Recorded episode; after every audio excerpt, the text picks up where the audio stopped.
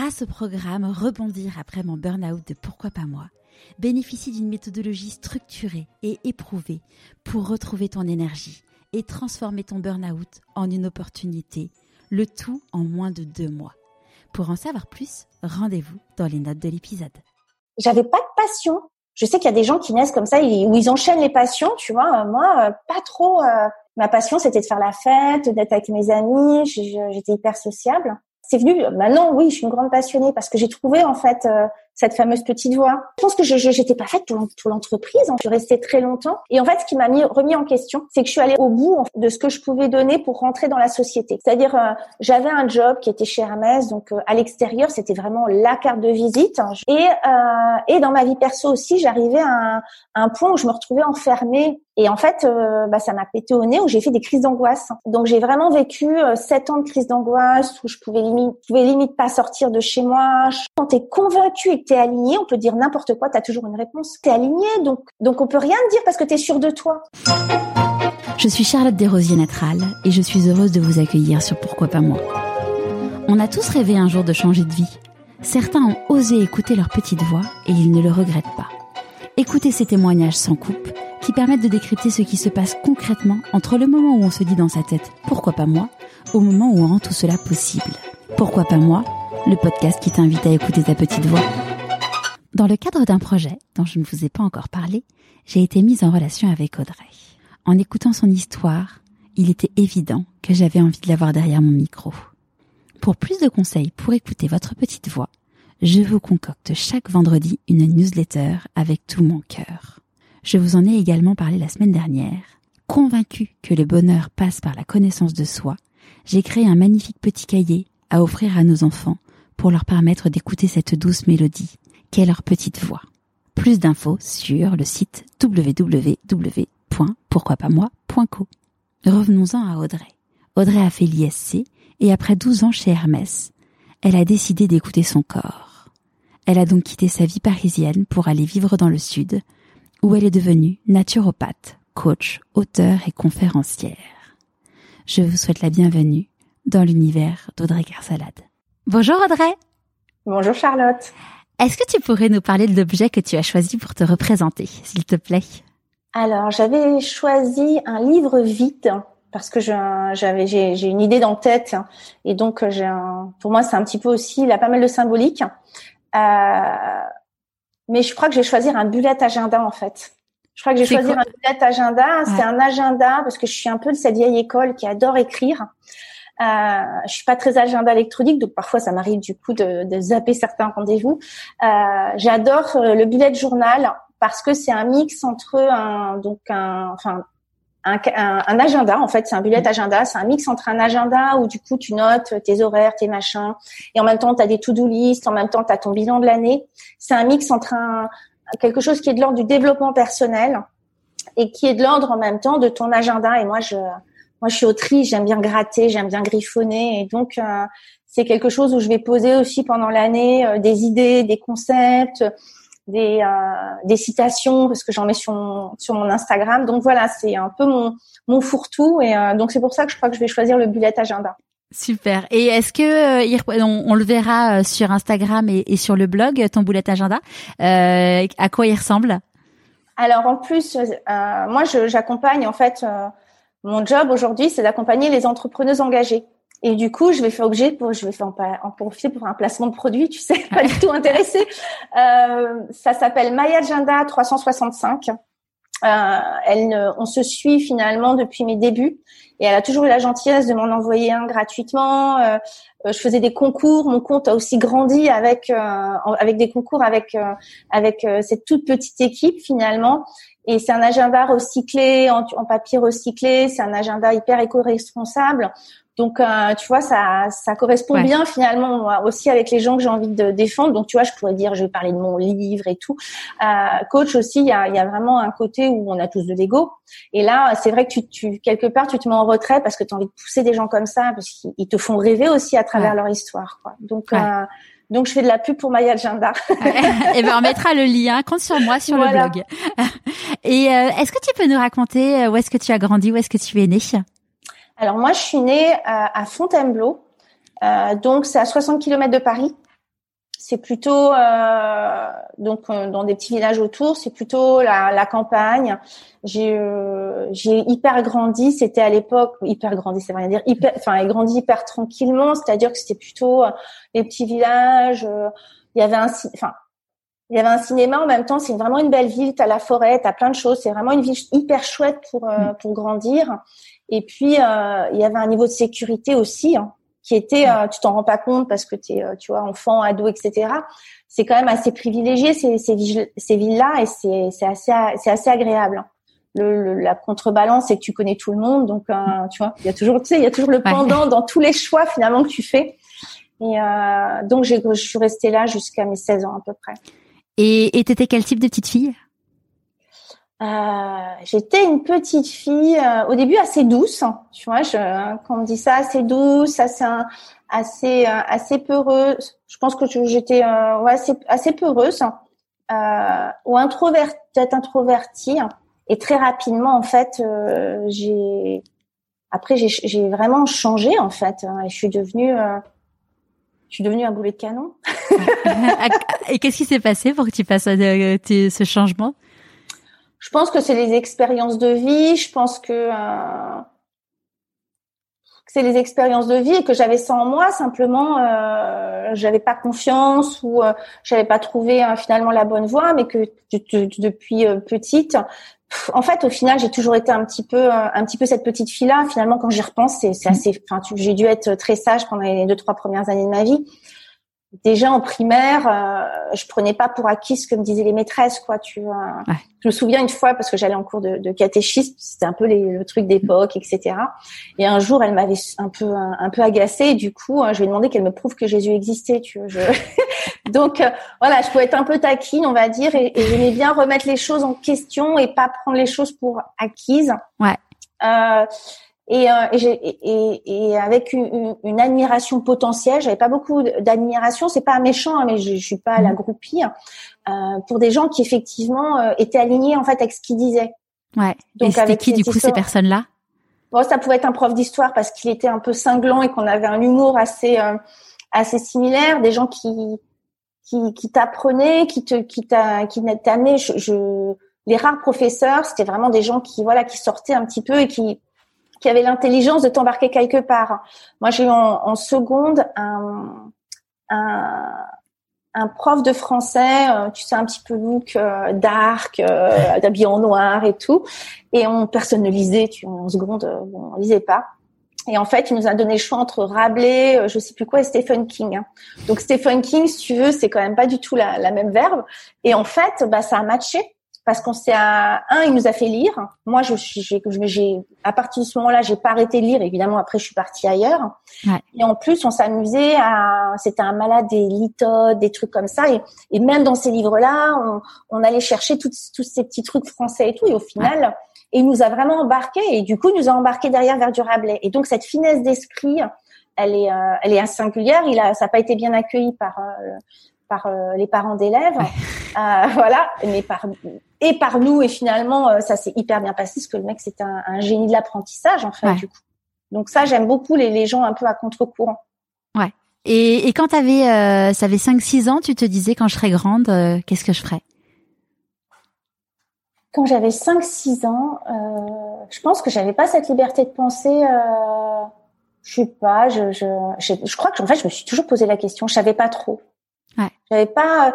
Je pense que la liberté de penser, elle est vraiment venue avec parce que j'ai un parce que j'ai du caractère, parce que j'aime pas prendre les choses pour acquis, mais elle est venue avec l'expérience, un peu, tu sais, comme quand tu es entrepreneur et que tu apprends sur toi-même.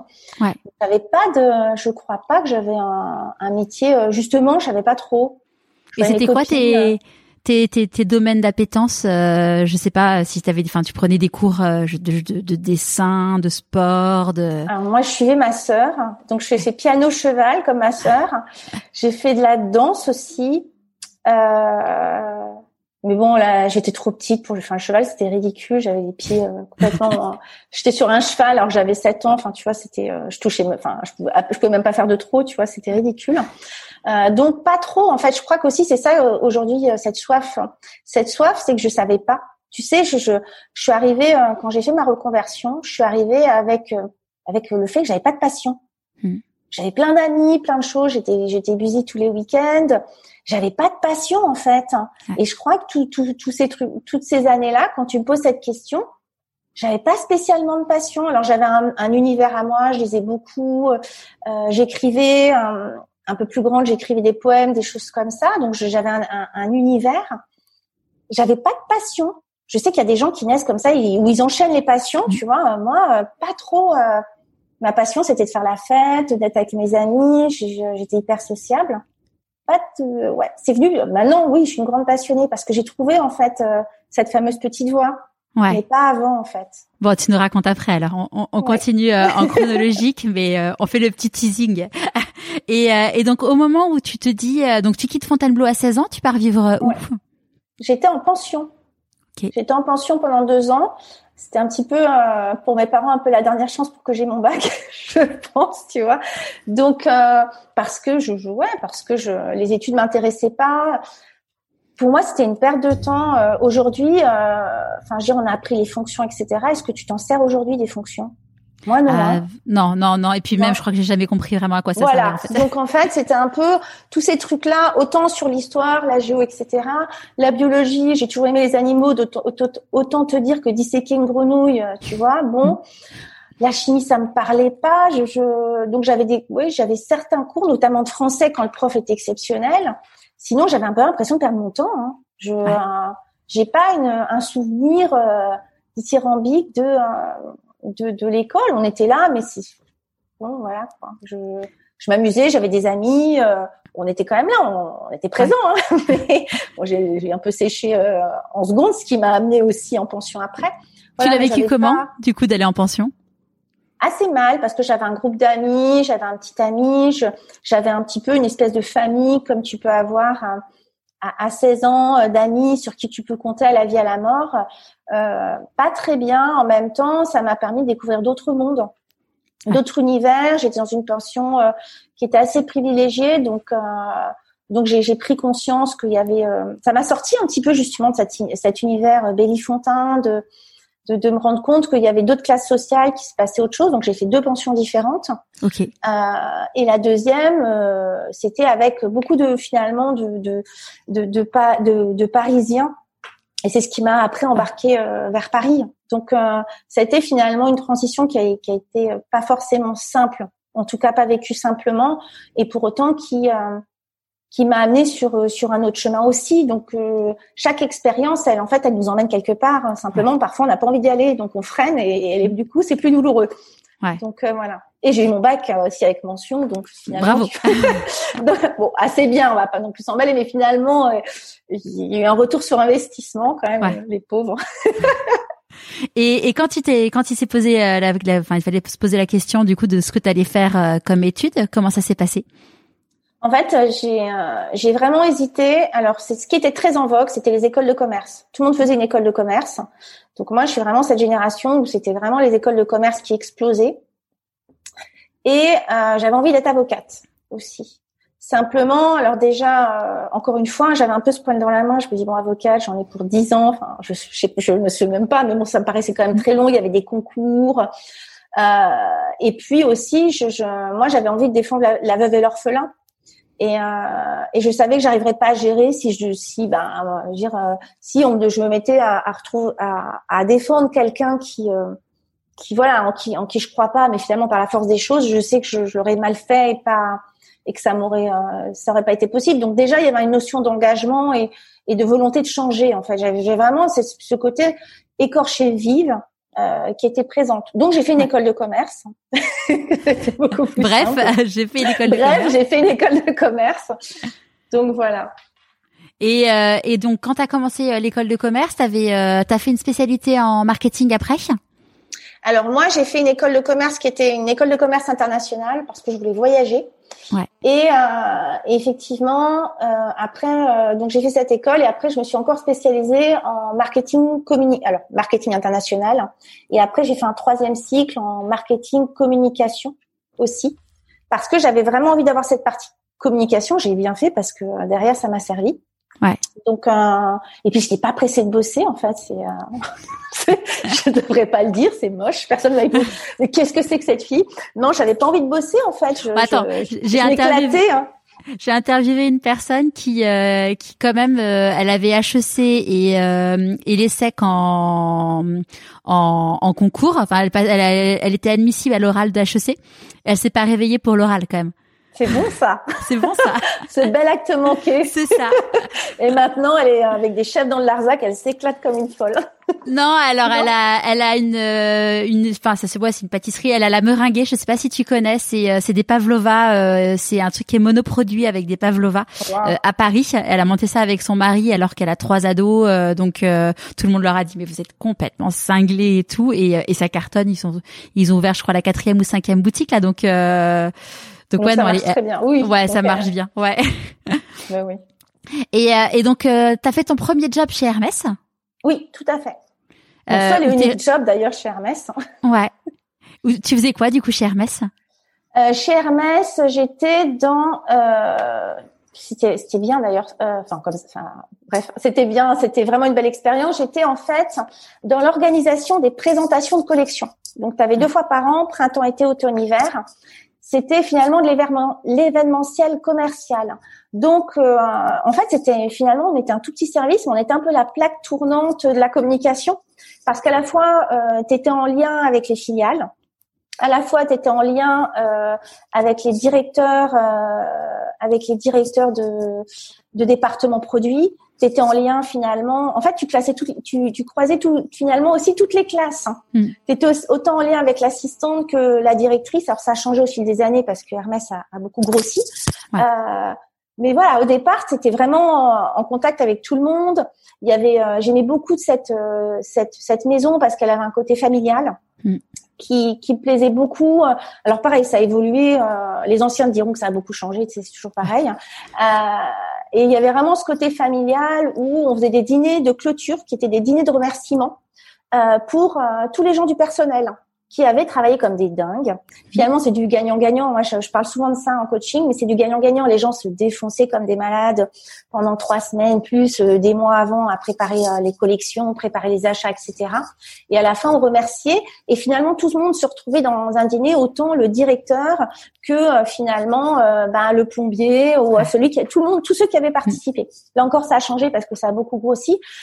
donc, il y avait un côté où et puis c'était magique. les, moi, j'ai connu euh, à l'époque de, de, de Monsieur Dumas, euh, qui était un, un, artiste, voilà, qui menait sa barque et en même temps qui était un artiste. Et, c'est vrai que chaque présentation de collection, il y avait un thème.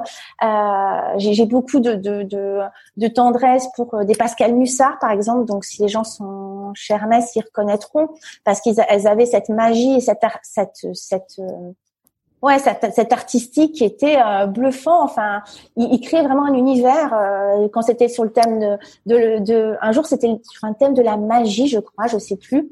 Et, euh, et en fait, ils avaient reconstruit. Donc l'atrium, c'était un, un espace d'accueil. Et ils avaient reconstruit un peu l'univers d'Alice au, au pays merveilles, au pays des merveilles. Je peux le dire. Je pense que maintenant c'est vieux.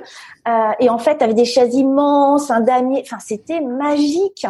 Et tu avais une équipe parce qu'ils avaient ça, une équipe euh, à, à, à, à l'interne, donc de déco, enfin de gens qui avec trois bouts de, de, de, enfin quatre bouts de bout de bois te faisaient des trucs incroyables. Donc il y avait beaucoup de magie, je trouve, dans dans, dans, dans cette maison. Ouais. Même d'ailleurs quand maintenant je suis plus trop, mais même leur leur euh, même leur façon euh, de, de, communiquer avait un côté très enfantin, très magique. Mm. Je pense que c'est ce très féerique, ouais. qui, qui, fonctionnait bien chez Hermès. Il y avait la levée de rideau euh, rue du Faubourg avec Leila Manchari. Enfin, voilà, c'était à chaque fois il y avait vraiment un domaine et, et on le vivait de l'intérieur aussi. Donc c'est plus du tout en, accord avec avec ce que j'ai envie de faire. Pour autant, c'est vrai que ça a été un, ça a été vraiment c'était l'événementiel aussi, donc c'était aussi sympa, quoi, vraiment. Ouais. Donc ça, tu es resté 12 ans chez Hermès Ouais, presque 13. Enfermant hein, quand même, hein, finalement. Hein. Assez enfermant, ouais. Qu'est-ce qui a fait que, que tu as quitté cette vie? Alors, j'ai quitté cette vie, euh, un, parce que, euh, parce que j'évoluais pas. Parce que je pense que, tu sais, euh, quand déjà tu dois pas évoluer, tu évolueras pas. Je, mm. vraiment, il y a un truc de destin qui, euh, quand le destin veut t'emmener quelque part, tu peux y aller, t'évolueras pas. Enfin moi c'est vraiment l'histoire que je me raconte. Qu'en plus j'étais pas très politiquement correcte. Je pense, je travaillais bien. Hein, c'est pas du tout le débat. j'étais plutôt bonne dans ce que je faisais. simplement je, je, crois que je, je savais pas trop mener ma barque en étant, tu sais, un peu hypocrite, un peu. Je, ouais, c'est politique. Hein. Voilà, et je suis pas politique. En fait, je suis toujours pas. Donc, euh, donc quand on dit à sa prof de caté, euh, prouve-moi que Dieu existe, euh, non Voilà. Et donc, euh, donc je, mon enfin, ça se passait bien avec mon équipe, ils m'aimaient bien, etc. Euh, euh, et, et, moi, pour moi, une journée sans rire, c'était une journée perdue. Donc, je, mm. à chaque fois, il y avait une blague. Donc, peut-être que parce que, alors que pour moi, je défends cette idée que tu peux être hyper rigoureuse dans mon travail. Je suis hyper rigoureuse. Et avec euh, avec les personnes avec qui je collabore, je me marre. Quoi. Pour mm. moi, sinon, c'est une journée perdue. Donc, euh, je pense qu'il y avait de ça. Je pense que je vais pas être politiquement correcte. Euh, je pense qu'en plus, ouais, je pense que je j'étais pas faite pour l'entreprise. En fait, je suis restée très longtemps. Et en fait, ce qui m'a mis remis en question, c'est que c'est que je suis allée en bout, au bout en fait de ce que je pouvais donner pour rentrer dans la société. C'est-à-dire, euh, j'avais un job qui était chez Hermès, donc euh, à l'extérieur, c'était vraiment la carte de visite. Je, j'avais, enfin, je rigolais en disant, j'aurais pu, euh, tu vois, faire le job le plus pourri du monde. À partir du moment où j'étais chez Hermès, c'était forcément so glamour. Et, et dans ma vie perso aussi, j'arrivais à un, un, point où je me retrouvais enfermée. Et en fait, bah, ça m'a pété au nez, où j'ai fait des crises d'angoisse. Ouais. Donc j'ai vraiment vécu euh, sept ans de crise d'angoisse où je pouvais. Sept ans. Ouais. Je pouvais limite pas sortir de chez moi je, pour prendre le métro parce que j'étais à Paris, c'était très compliqué. Ça m'arrivait de sortir du de sortir du métro alors que j'étais à peu de stations, de rentrer dans un café à Stalingrad. Pour les Parisiens, c'est pas le truc le plus glamour pour prendre un café. Et de rentrer dans un café, de commander un café, d'aller m'enfermer dans les toilettes le temps que ça redescende. Je faisais des, des prises de parole en public parce qu'on avait des débriefings podium où en fait, euh, pendant que je parlais, je regardais du coin de du coin de l'œil la sortie en me disant voilà si à un moment ça monte trop je vais je m'enfuis en fait et je vais m'enfermer dans les toilettes.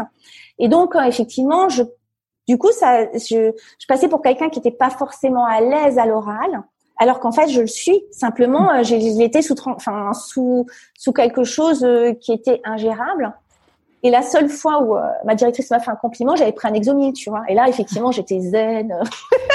c'est la seule fois où je me dis, ouais, c'est trop. Et, euh, et en fait, du coup, c'est là où j'ai commencé à bosser sur moi. Ouais. C'est vraiment, c'est c'est c'est vraiment, je savais, pourtant c'était dur. Hein, je savais que euh, un jour je les remercierais, et c'est vraiment le cas. Hmm. Euh, C'est-à-dire que c'est elle qui m'ont emmené euh, bah, au départ chez un psy. Alors, je me souviens, le premier jour, j'étais assise, tu sais, au bout du canapé, j'étais super indépendante. Donc, en disant, bon, alors, j'ai une petite crise d'angoisse, on règle ça vite fait, hop, hop, hop, je repars. Je suis restée sept ans allongée. Euh... Quand tu dis que c'est elles qui t'ont emmenée chez un psy, c'est-à-dire que... Bah, c'est mes crises d'angoisse qui m'ont euh, finalement. Oui, mais c'est pas c'est pas ta boss qui t'a dit va voir un psy, c'est toi. Personne, personne n'était au courant. Ils l'ont su. Ils l'ont su en fait quand je suis partie. Parce que je leur ai expliqué pourquoi je partais, ce cheminement, je leur ai expliqué au cours, au cours d'un dîner de départ, et elles ont jamais rien vu. Elles trouvaient que quand j'étais à la cantine, je partais souvent aux toilettes, euh, que j'étais plutôt effectivement assez menue parce que j'avais vraiment, euh, bah, je, je, je, brûlais. Hein, mm. euh, donc peut-être qu'elles ont fait d'autres suppositions. Euh, elles ont jamais rien vu, non. Et moi, j'ai jamais rien dit. Hein. C'est hyper délicat. Euh. en fait, en plus, pour ceux qui connaissent pas les crises d'angoisse, c'est un moment ton, ton, une partie de ton cerveau qui prend le dessus sur l'autre. Donc, euh, finalement, tu as l'impression que tu peux plus rien contrôler. Tu te mets à avoir les mains moites, tu as le cerveau en étau, tu as le cœur qui, qui, part en palpitation et en gros, en gros, tu penses que tu vas mourir.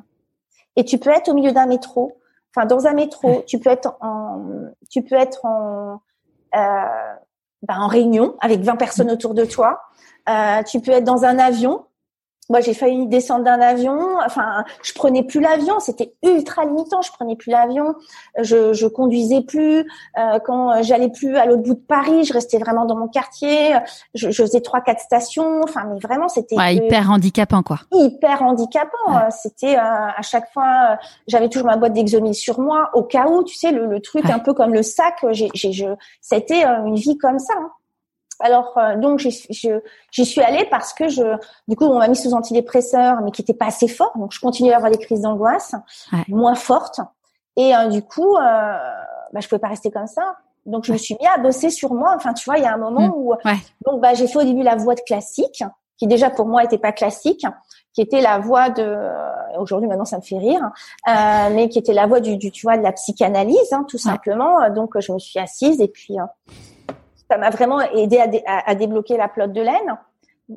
Les crises d'angoisse s'espaçaient, elles étaient moins profondes, moins importantes, elles étaient toujours là.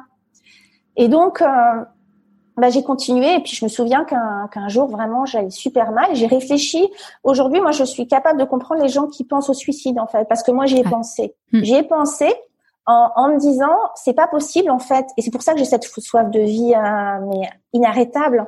C'est-à-dire que je refuse, je peux pas vivre comme ça en fait sous cloche où il faut que je regarde à chaque fois, où je peux pas repartir en vacances, où où je suis ultra délimitée dans tout ce que je fais, alors que pour hmm. moi, ce qui, ce qui est le plus important dans la vie, c'est ma liberté. Et c'est ça qui est intéressant dans la vie. On m'a privé de ce que j'aimais le plus pour que j'ai encore plus envie de le reconquérir. Tu vois, vraiment, il y, a, il, y a, il y a quelque chose comme ça. Et, euh, et finalement, j'ai atterri euh, chez une chez une personne qui euh, est énergéticienne, qui parle un petit peu à tes guides, tu vois. Donc, euh, ouais. je, je, crois que je serais allée voir un marabout, hein, enfin peut-être, tu vois. Mais et je suis arrivée euh, chez cette personne en lui disant, bah écoutez, voilà, je suis là, mais là, la fenêtre, moi, je je j'en suis incapable parce que j'aime trop la vie. simplement, voilà, j'ai j'ai j'ai pas d'idée, pas de solution. Et en fait, donc elle était énergéticienne, elle était naturopathe.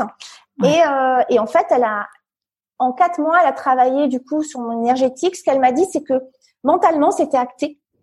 Simplement, c'était pas intégré dans mon corps. Qu'est-ce qui était acté? C'est-à-dire que j'avais en fait tiré toutes les bobines intellectuelles, mentales, ouais. euh, mentales de, de, ce que j'avais à travailler.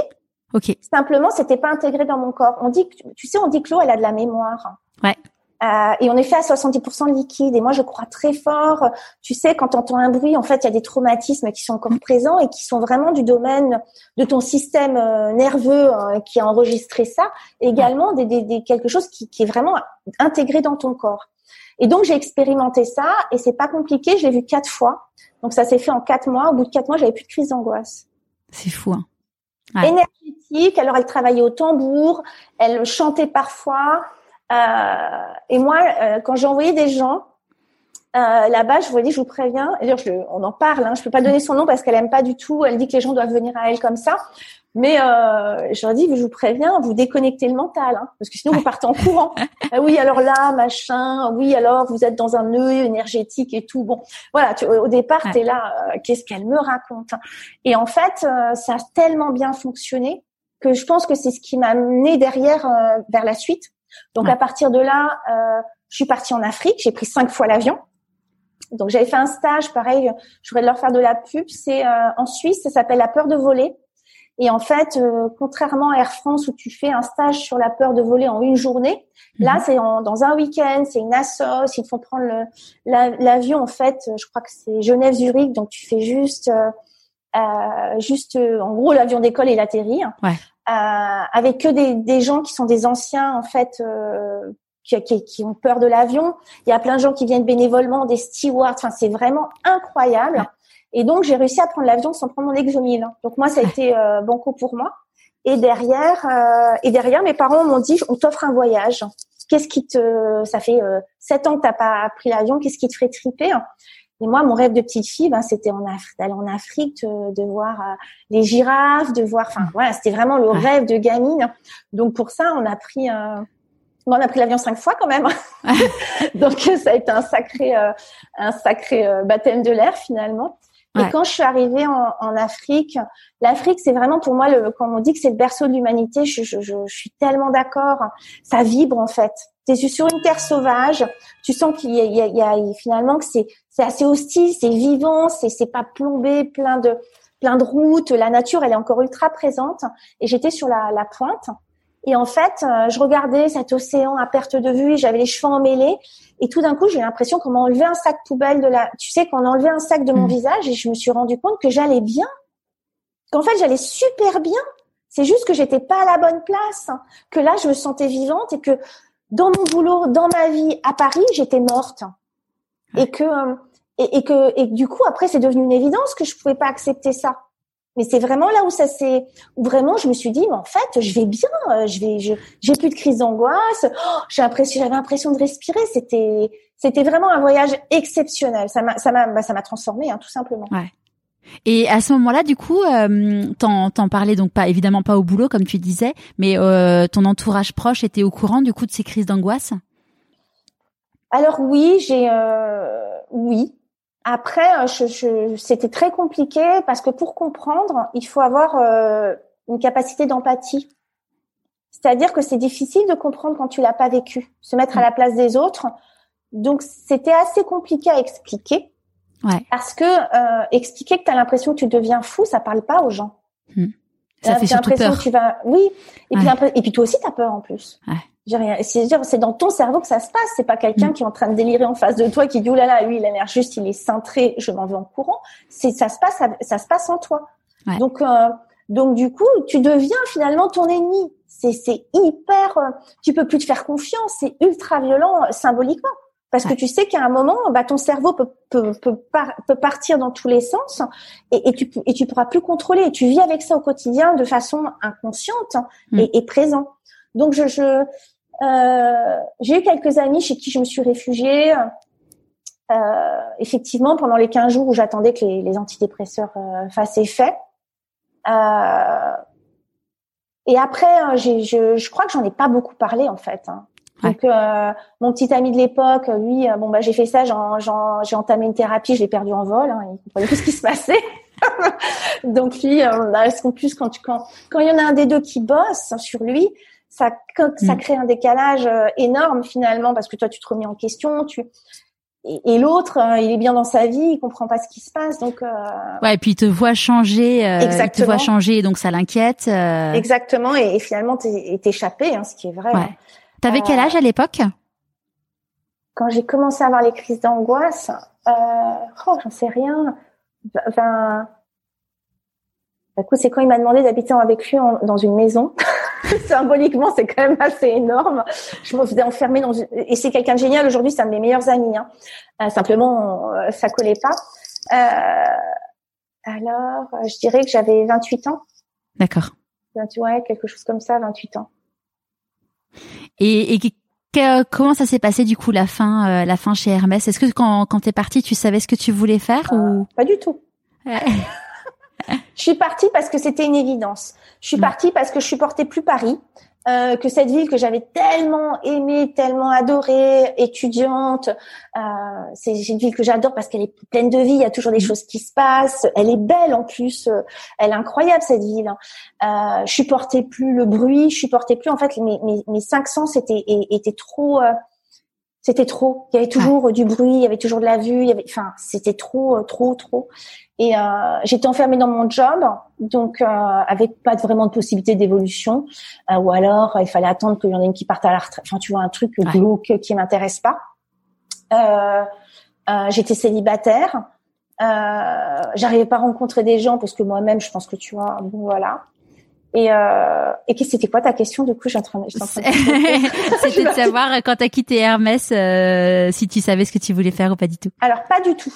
Je suis partie parce qu'encore une fois, voilà, euh, je savais que je voulais quitter Paris. Je savais ouais. que je voulais plus être chez Hermès.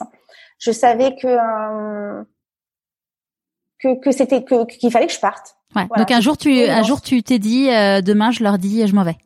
Alors ça s'est fait en, décalé, c'est-à-dire qu'en plus quand c'est le bon moment, les choses elles se mettent sur ta route. Donc je me suis dit ben, comment je peux partir? Parce que quand même euh, tu pars, euh, tu sais en plus moi j'avais pas j'avais pas de passion, pas de projet B, j'avais rien quoi. Je savais juste qu'il fallait que je m'en aille. Donc tu vois c'est c'est quand même pas lourd dans le bagage quoi.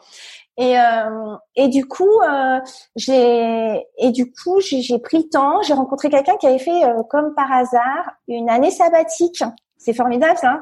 Et donc j'ai discuté avec elle, elle m'a dit mais c'est ultra simple. J'ai une copine qui, a, qui, qui est avocate qui m'a dit bah écoute, il suffit de faire une lettre, on peut pas te le refuser, on te le refuse une fois mais pas deux fois, donc c'est assez simple. Et puis en fait, du coup je savais que je partais. Donc j'ai fait mon dernier podium, plus du tout évidemment dans l'ego. Euh, tu me prends mon mail, mettre ton nom dessus, vas-y, on est tous dans l'amour. Je m'en fichais, je partais. Hein. Donc euh, j'ai fait un super dernier podium. Et euh, et puis euh, j'arrive, je crois, euh, au mois d'août, on allait partir en vacances et j'ai ma directrice qui arrive avec des énormes dossiers qui me dit bon bah ça direct dès qu'on rentre en septembre au taquet.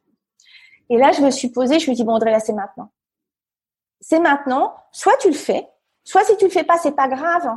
Simplement, ça veut dire que tu cherches ailleurs. Hmm. C'est-à-dire que tu sais qu'en tout cas, tu restes plus ici. Et si c'est trop pour toi de, de partir à l'aventure, en tout cas, tu actes maintenant que tu cherches un autre job. Et en fait, euh, je me suis levée, quoi. Et je lui ai demandé, euh, et, et, du coup, je lui ai demandé un rendez-vous. Et quand je lui ai annoncé, elle pouvait me dire n'importe quoi. Est-ce que tu, tu, te souviens, est-ce que tu vois la musique qu'il y a dans Police où ils sont en train de danser dans la boîte de nuit? Je l'ai jamais vue. Ah, écoute cette musique, je peux pas la chanter parce que dès que j'essaye de la chanter, elle est, euh, euh, je, je, ne sais pas bien le faire. Et j'avais cette chanson dans la tête, j'ai l'impression de marcher sur un nuage, les bras en l'air, tu sais, c'était assez incroyable. Et en fait, quand tu es convaincu et que tu es aligné, on peut dire n'importe quoi, tu as toujours une réponse. Ouais. Elle m'a dit oui, mais non, mais si. Et pour quand j'ai quand j'ai négocié mon pareil mon départ, en fait, tu es aligné, donc euh, on peut pas vraiment, euh, donc on peut rien te dire parce que tu es sûr de toi. Mm. Et quand tu es sûr de toi et que tu es aligné, tu même pas en train de mentir. Tu dis, mais de toute façon, je m'en vais, en fait. Euh, ouais. Tu es OK ou t'es pas OK. En fait, ça va se passer comme ça parce que... Et par contre, euh, je suis dans la bienveillance, donc je vous accompagne le temps que vous trouviez quelqu'un, etc. J'ai reporté mon départ d'un mois. Mais c'est pas possible de me dire non, en fait. Mm. Donc, euh, c'est tout. Donc, et du coup, tu as fait une année, euh, t'as fait une année sabbatique ou t'es parti directement des effectifs? Non, j'ai fait une année sabbatique. Donc j'avais de l'argent de côté parce que je m'étais fait cambrioler en fait. Tu sais, la vie elle est tellement bien faite. Ouais. et si tu veux, quand tu te fais cambrioler et que tu as travaillé euh, chez Hermès, bah, c'était ouais. assez sympathique, tu vois, ouais. quand même. Ah, bah, oui, clair, ouais. c'était un. Alors j'avais pas non plus des trucs énormes, mais bon, euh, voilà. Bah, rien que rien qu'un sac. Euh... Ou une bague. Moi, c'est une bague qui m'a qui m'a sauvé la vie c'est vrai que voilà, rien qu'une bague, ben effectivement, tu tu montes vite quoi. Ouais. Donc bon, euh, et mon assurance m'a vraiment bien dédommagé. Hein. Et pareil, moi je suis hyper honnête, euh, donc euh, j'ai été super honnête et du coup j'ai une assurance qui était hyper honnête de l'autre côté. Okay. Et du coup j'ai eu vraiment cet argent pour partir. Ouais. Donc, parce que quand tu es en année sabbatique, on te garde ouais, tu... ton poste ou un poste similaire, c'est un truc un peu tricky. Mm. Euh, et euh, et, euh, et j'avais de l'argent de côté pour partir parce que t'es pas payé en fait, ce qui est normal. Hein. On va pas non plus oui. te, te, payer si t'es pas là, ça c'est un peu normal. Et, euh, et donc voilà, je suis partie. T'as fait quoi? Euh, Et ben en fait, je suis partie dans le sud de la France avec mes deux chats sous le bras, et euh, sachant que je reviendrai jamais. Je savais pas si je resterais dans le sud de la France. Simplement, je savais que je reviendrais jamais. Et c'est ce qui pousse en fait parce que ça n'a pas été simple hein, dans le sud. C'est vraiment, j'avais lu un petit livre que je conseille aux gens qui s'appelle Les sept étapes euh, du lâcher prise. C'est un tout petit livre qui vaut rien du tout. Ils expliquent qu'en fait, euh, eux, quand ils ont décidé de partir, eux, ils sont venus à Paris. Euh, donc ils étaient décidés, puis ils sont arrivés. Le premier appart qu'ils ont trouvé, il était plein de cafards, tu vois. Donc le ouais. truc. Euh, et, euh, et elle disait, c'est, et c'est tellement vrai. Si on n'avait pas été convaincus, on serait reparti direct chez nous. Hmm. Moi, le sud, ça n'a pas été euh, simple. En plus, je suis arrivée en novembre. Euh, T'es arrivée dans quelle ville du coup? Je suis arrivée à Antibes. Donc euh, parce que j'avais l'appartement de mes grands-parents là-bas, tout simplement, tu ouais. vois, c'est un, c'est l'appartement que ma mère avait gardé, on y passait toutes nos vacances, et du coup je l'ai un peu squatté quand même, on va pas se mentir. et euh, et du coup j'avais cet appartement-là, donc ça me permettait effectivement. Ouais, t'avais, du coup t'avais pas de loyer. Bah, c'est ça, euh... ça me changeait mmh. ma vie. Ouais. Et euh, et je me suis installée là et, et je savais pas trop en fait. Et, et du coup, tu te posais quoi comme question à cette époque-là? euh, bah, C'était assez anxiogène parce que je me, je me suis dit, bon, voilà, je, je, bah, je parce que je recommençais tout. À, en fait, c'est anxiogène parce que je recommençais tout à zéro. Mm. Euh, ma vie perso, ma vie pro, euh, ma vie amicale, tout repartait à zéro, en fait. Et, euh, et du coup, c'était c'est ouais c'était assez assez angoissant en plus euh, je suis signe de taureau donc j'aime bien quand même avoir ma, ma maison tu vois avoir le, quelques ancrages euh, donc c'était assez angoissant et c'est ce qui aussi euh, m'a poussé après j'étais toujours suivie par cette énergéticienne. Donc quand je remontais elle me disait mais là vous êtes dans un processus de non non et vous allez voir dans six mois etc et elle avait tellement raison. Moi j'étais je suis juste une, une impatiente en fait. Et j'ai fini par trouver parce que j'ai cherché en fait ma passion et je l'ai trouvée. Donc, euh, et comment donc, tu l'as trouvé oui. alors ta passion? Bah, Ce que je peux conseiller aux gens, c'est-à-dire que euh, ça s'est fait un petit peu intuitivement. J'étais pas du tout sur. Aujourd'hui, je suis très Instagram. À l'époque, ben, je connaissais pas trop. Donc, j'étais sur Facebook et chez Hermès, il y avait une fille qui était plutôt une bringueuse et euh, qui s'était mis au yoga, qui avait l'air vachement posée, cadrée, avec des vraies routines, etc. Et euh, du coup, je, on, on, était amis Facebook et euh, je me suis mis à regarder qui elle suivait en fait. et je suis tombée sur une une coach une coach australienne, ils ont tellement d'avance sur nous, une coach en, en wellness, donc c'est des coachs de vie, et je me suis mis à la suivre euh, je me suis mis à la suivre. C'était du yoga, de la méditation, des jus green. Euh, elle avait, elle, enfin, elle avait l'air tellement bien et tellement heureuse. Elle était tellement inspirante. Mmh. C'était tellement la vie euh, que j'avais envie d'avoir. Et elle, et c'était une, elle, avait fait une école américaine. Et je me suis dit ouais bon, c'est une école à distance, mais tout en américain, bon. Et puis je me suis mis à chercher. Je me suis rendu compte qu'en cherchant, finalement, j'étais passionnée par l'alimentation. Donc j'ai commencé à, à, faire beaucoup de recherches sur le sujet. Et puis à un moment, je me dis bon bah il faut que je, je, je fasse une école en alimentation. Je voulais pas compter les, les, les points, j'allais dire. Je pense je voulais pas compter les calories, ça me parlait pas du tout. Et du coup, je suis tombée sur une école de naturopathe euh, à Nice, donc qui est l'IFSH. Et je les ai appelés, je leur ai dit voilà, bah, je vais faire votre première année, euh, donc il y a de l'alimentation. Elle m'a dit oui, enfin bon, euh, c'est deux cours, sur euh, une quinzaine de cours. Euh, elle me dit si vous faites que pour l'alimentation, euh, bon. Je dis non mais je vais la faire quand même. J'ai pas d'autre idée, donc je me suis dit je vais la faire. Et en fait, ça a été une révélation. C'était génial. J'ai appris à connaître mon corps, à, comprendre pourquoi j'étais malade, quel, était le terrain où venait se nicher la maladie, à apprendre à mieux me connaître aussi. Et enfin, la naturopathie, c'est un outil qui est absolument fabuleux. Je vous conseille tous d'aller voir un naturopathe si vous avez envie de prendre soin de votre santé, de prendre soin de votre bien-être. Enfin, pour moi, c'est euh, vraiment euh, c'est vraiment une des clés. Et donc j'étais euh, j'ai fait mes études pour devenir naturopathe, donc j'ai entamé la deuxième année. Ouais. Et je me suis dit oui, mais quand même, on est quand même limité. C'est-à-dire que on n'aborde pas en naturopathie, tu as trois grands piliers. Piliers. Tu as l'alimentation l'alimentation parce que ce que tu mets dans ton corps te, te nourrit en fait. Au même titre que tu mets de l'essence dans ta voiture à essence, si tu mets du diesel dans une voiture qui fonctionne à essence, elle fonctionne pas. Nous, notre nourriture, bah, c'est vraiment ce qui permet de notre corps de fonctionner. Donc nos choix d'alimentation ont un impact sur notre santé, vraiment la santé intellectuelle aussi parce que ça a un rôle sur effectivement nos neurotransmetteurs, enfin sur plein de choses. Euh, le deuxième pilier, c'est l'activité physique. Pas pour euh, le body summer, ça bon, euh, c'est l'effet qui se coule si tu veux, mais parce que tu en as besoin pour euh, ton système cardiaque, tu en as besoin pour tes poumons. Bref, en tout cas, c'est ultra important pour bien bien bien entretenir la machine. Pareil, on est dans une dans une société où on a vraiment dissocié le, le corps de l'esprit. Or, c'est la même chose. Donc, tant que le corps fonctionne, on avance. Simplement, ton esprit a une influence sur ton corps et inversement. Moi, mes crises d'angoisse qui me donnaient des, euh, qui me donnait de la, tachycardie, c'est le meilleur exemple pour voir le lien entre le cerveau et, le corps. Hein. Et la troisième partie, c'est la gestion émotionnelle, qui est un petit peu euh, tout ce qui est sur le stress, etc. Et on essaie, on était assez limité parce qu'on avait déjà tellement de choses à apprendre euh, sur les deux premières parties que finalement on avait des choses en, en, en, en gestion émotionnelle, pour moi pas assez intense. C'est-à-dire qu'il y a une grosse frustration, c'est que quand tu vas voir un naturopathe une fois, il, il peut rarement tout rééquilibrer. Donc tu repars avec un truc qui va un peu mieux, mais bon. Et la frustration du naturopathe, c'est qu'il aimerait pouvoir te rééquilibrer complètement. Et donc j'ai fait cette école américaine parce qu'elle permettait euh, vraiment qui, qui faisait des health coach, donc des coachs de vie, des coachs mmh. bien-être. Et du coup j'ai eu cette double casquette. Et ça m'a permis d'accompagner des gens sur six mois et d'avoir des, des, des, changements extraordinaires. Et c'était bien plus glorifiant et pour la personne qui, que je suis et pour moi aussi quoi. Ouais. Donc c'est vraiment comme ça que bah, j'ai démarré tout simplement. Ouais. Donc là, du coup, tu euh, as fait ta formation pendant deux ans. Donc j'imagine, bah, comme euh, c'est un an euh, d'année sabbatique, il y a un moment, tu as appelé Hermès en disant, bon, bah ça y est, c'est fini. Tout à fait, pareil. Et ça s'est fait d'une façon ultra fluide. Je peux pas parler, parce que je pense que c'est encore confidentiel. Simplement, pour moi, il y a vraiment de de la pour moi, il y avait une notion fondamentale. J'en aurais voulu, hein, sinon, c'est que j'aimais beaucoup cette maison. J'avais beaucoup de gratitude pour cette maison. Euh, et évidemment, il tente euh, ce qui est normal. Hein. Comme, tout en, comme toute entreprise, il tente le fait que tu t'en ailles tout seul. Évidemment, enfin, tu vois, j'en tiens même pas rigueur. Ce serait pas normal de pas te le proposer. Ils, il, gérerait mal leur boîte s'ils faisaient différemment. C'est ça. Dire non, non, mais bien sûr, on vous fait un petit chèque de 150 000 euros. Au revoir, merci. Voilà. Donc, euh, euh, et en fait, ils ont été euh, ultra corrects. C'est-à-dire que moi, je leur ai dit voilà, je veux vraiment ce à quoi j'ai le droit. Euh, j'en ai besoin parce que j'ai besoin de cette reconversion. Je, suis, je suis déjà plus là.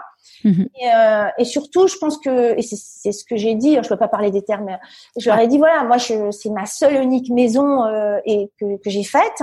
Je suis restée presque 13 ans chez vous. Euh, j'ai des souvenirs magnifiques. Ne gâchez pas ça. Quoi. Ouais. On peut aussi, on peut aussi bien se séparer. C'est ce qui s'est passé d'ailleurs. Hein. Et quand tu as as dû faire ta formation, comment tu as géré du coup pour le financement de ta formation? J'étais au chômage du coup.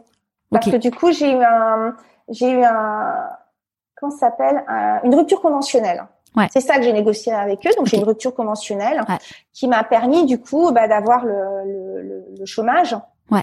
et de pouvoir bah, du coup avoir euh, ces années pour euh, pour euh, pour bosser. Hein. Ouais.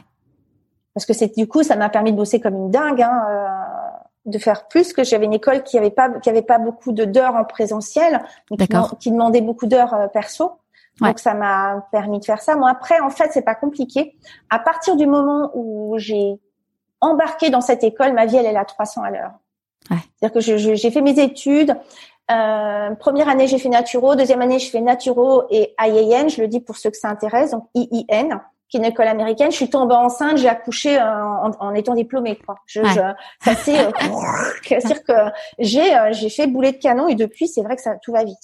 Ouais. Et, euh, et donc là, quand tu t'es lancée, quand comment il, il a réagi ton entourage euh? Comment il a réagi mon entourage? C'est vieux, tu sais, je suis tellement dans C'était il y a 5 ans. Ouais, je suis tellement dans l'instant 15 ans, etc. Oh ben, alors mon père, évidemment, en parlant des points retraite, hein, ça c'est obligatoire. Euh, ils ont ni été, enfin ils ont ni été ultra, enfin ici ils ont été quand même encourageants. Bon, mon père pas trop parce que euh, il a été là, il a été présent. Mmh. Euh, après c'est un peu la vieille génération, donc je sais pas si on peut dire qu'il a été ultra encourageant. Par contre j'avais besoin de n'importe quoi, il était là, donc euh, il a été ultra encourageant à sa façon. Et c'est fondamental de savoir que tu peux compter sur les gens, c'est tellement précieux. ma mère oui, parce qu'elle a un petit peu aussi un petit peu là-dedans. Donc elle était, euh, elle a été présente, elle relisait mes articles. Euh, donc voilà. Après. Euh, Quand tu dis qu'elle relisait tes articles, c'est quel type d'article? Parce que j'ai, en fait, j'ai, j'ai, ouvert un, blog et donc bah, j'écrivais des articles dans. D'accord. Au début, j'avais tellement de temps pour écrire des articles. Maintenant, je les écris en une heure et demie, tu sais, maximum. Euh, mais je suis plus inspirée aussi, c'est plus facile. Mais voilà, je, je j'écrivais des euh, j'écrivais des articles etc moi j'ai surtout compté en fait euh, alors sur des sur des, quelques super copines qui étaient boostantes et qui disaient mais tu te rends compte de ce que tu as fait? Parce que quand tu es entrepreneur t'es pas en train de regarder tout le chemin que tu as fait hein, tu es mm. juste en train déjà de regarder les 10 steps qui t'attendent. Euh, et, euh, et surtout je me suis toujours fait accompagner. Et c'est pour ça aujourd'hui que je vends du coaching. C'est que je me suis toujours très très très rapidement fait accompagner parce que pour gagner du temps. Par des coachs alors par des coachs, j'ai une community manager. Euh, euh, j'avais une, une, une, personne au début, c'était à coût de 1 heure 50 euros, tu vois. J'ai, mais dès qu'en fait, j'ai tout, tout de suite toujours réinvesti ce que je gagnais, ce que je pouvais réinvestir. J'ai toujours réinvesti euh, pour aller vite, pour aller vite, parce que effectivement, c'était une reconversion à mes yeux tardive. Mm. Euh, alors c'est pas le côté tardif, mais j'avais soif de vivre. Tu sais, tu sais ah. comme si on t'enlève le sous-cloche tout d'un coup. C'est poussez-vous quoi. J'y poussez-vous, j'arrive. Et, et, c'est plutôt ça. C'est vraiment cette soif en fait de, de développement, d'apprendre. Moi, je, je, je, suis passionnée par l'entrepreneuriat parce que c'est un cadeau du ciel. Il est, c'est dur, hein. C'est un mhm. cadeau du ciel. Euh, on en reparlera après, mais mais voilà. Quand tu quand tu t'es lancé, du coup, est-ce que tu as eu donc c'était euh, comme tu disais une évidence, c'était ta petite voix qui te parlait. Euh, est-ce que tu as eu des enfin, j'imagine que tu as eu des inquiétudes alors même si ça date un petit peu. Bien sûr. Je, je, me souviens que je travaille beaucoup, mais vraiment, tu sais, en fait, l'avantage, euh, c'est pour ça que j'aime travailler aussi avec des entrepreneurs, c'est qu'ils ont bossé sur eux quand tu es entrepreneur, il y a un moment où tu as fait une reconversion, peu importe, mais tu as forcément bossé sur tes peurs, forcément, forcément bossé sur tes croyances, forcément osé, tu es forcément, es forcément sorti de ta zone de confort. Sinon, tu, mhm. sinon la personne là dont tu me parlais juste avant, elle serait pas son cinquième magasin. Je veux dire, ça tombe pas comme ça que t'aimes ou que t'aimes pas des, des, entrepreneurs, il y a des gens à qui ça, ça va matcher, pas d'autres. Tu peux pas leur enlever leur audace, leur puissance et, et, et, et le fait qu'ils osent et qu'ils y vont, quoi. Euh, et moi, j'ai toujours beaucoup de respect. Quand je reçois des produits que je les aime pas, je dis jamais que j'aime pas. J'en parle pas Mm. Mais parce que je sais que derrière, il y a une équipe, il y a des humains, il y a des gens qui sont là, quoi. Donc, euh, donc voilà. C'était quoi ta question? ah, Je suis très passionnée, je C'était, c'était quoi tes peurs Mes peurs, bah, les peurs financières, bien évidemment. Les peurs, euh, les peurs que, que, que, les, que les filles que j'accompagne aujourd'hui ont, la peur de la légitimité, la peur de pas être visible, la peur de pas gagner sa vie.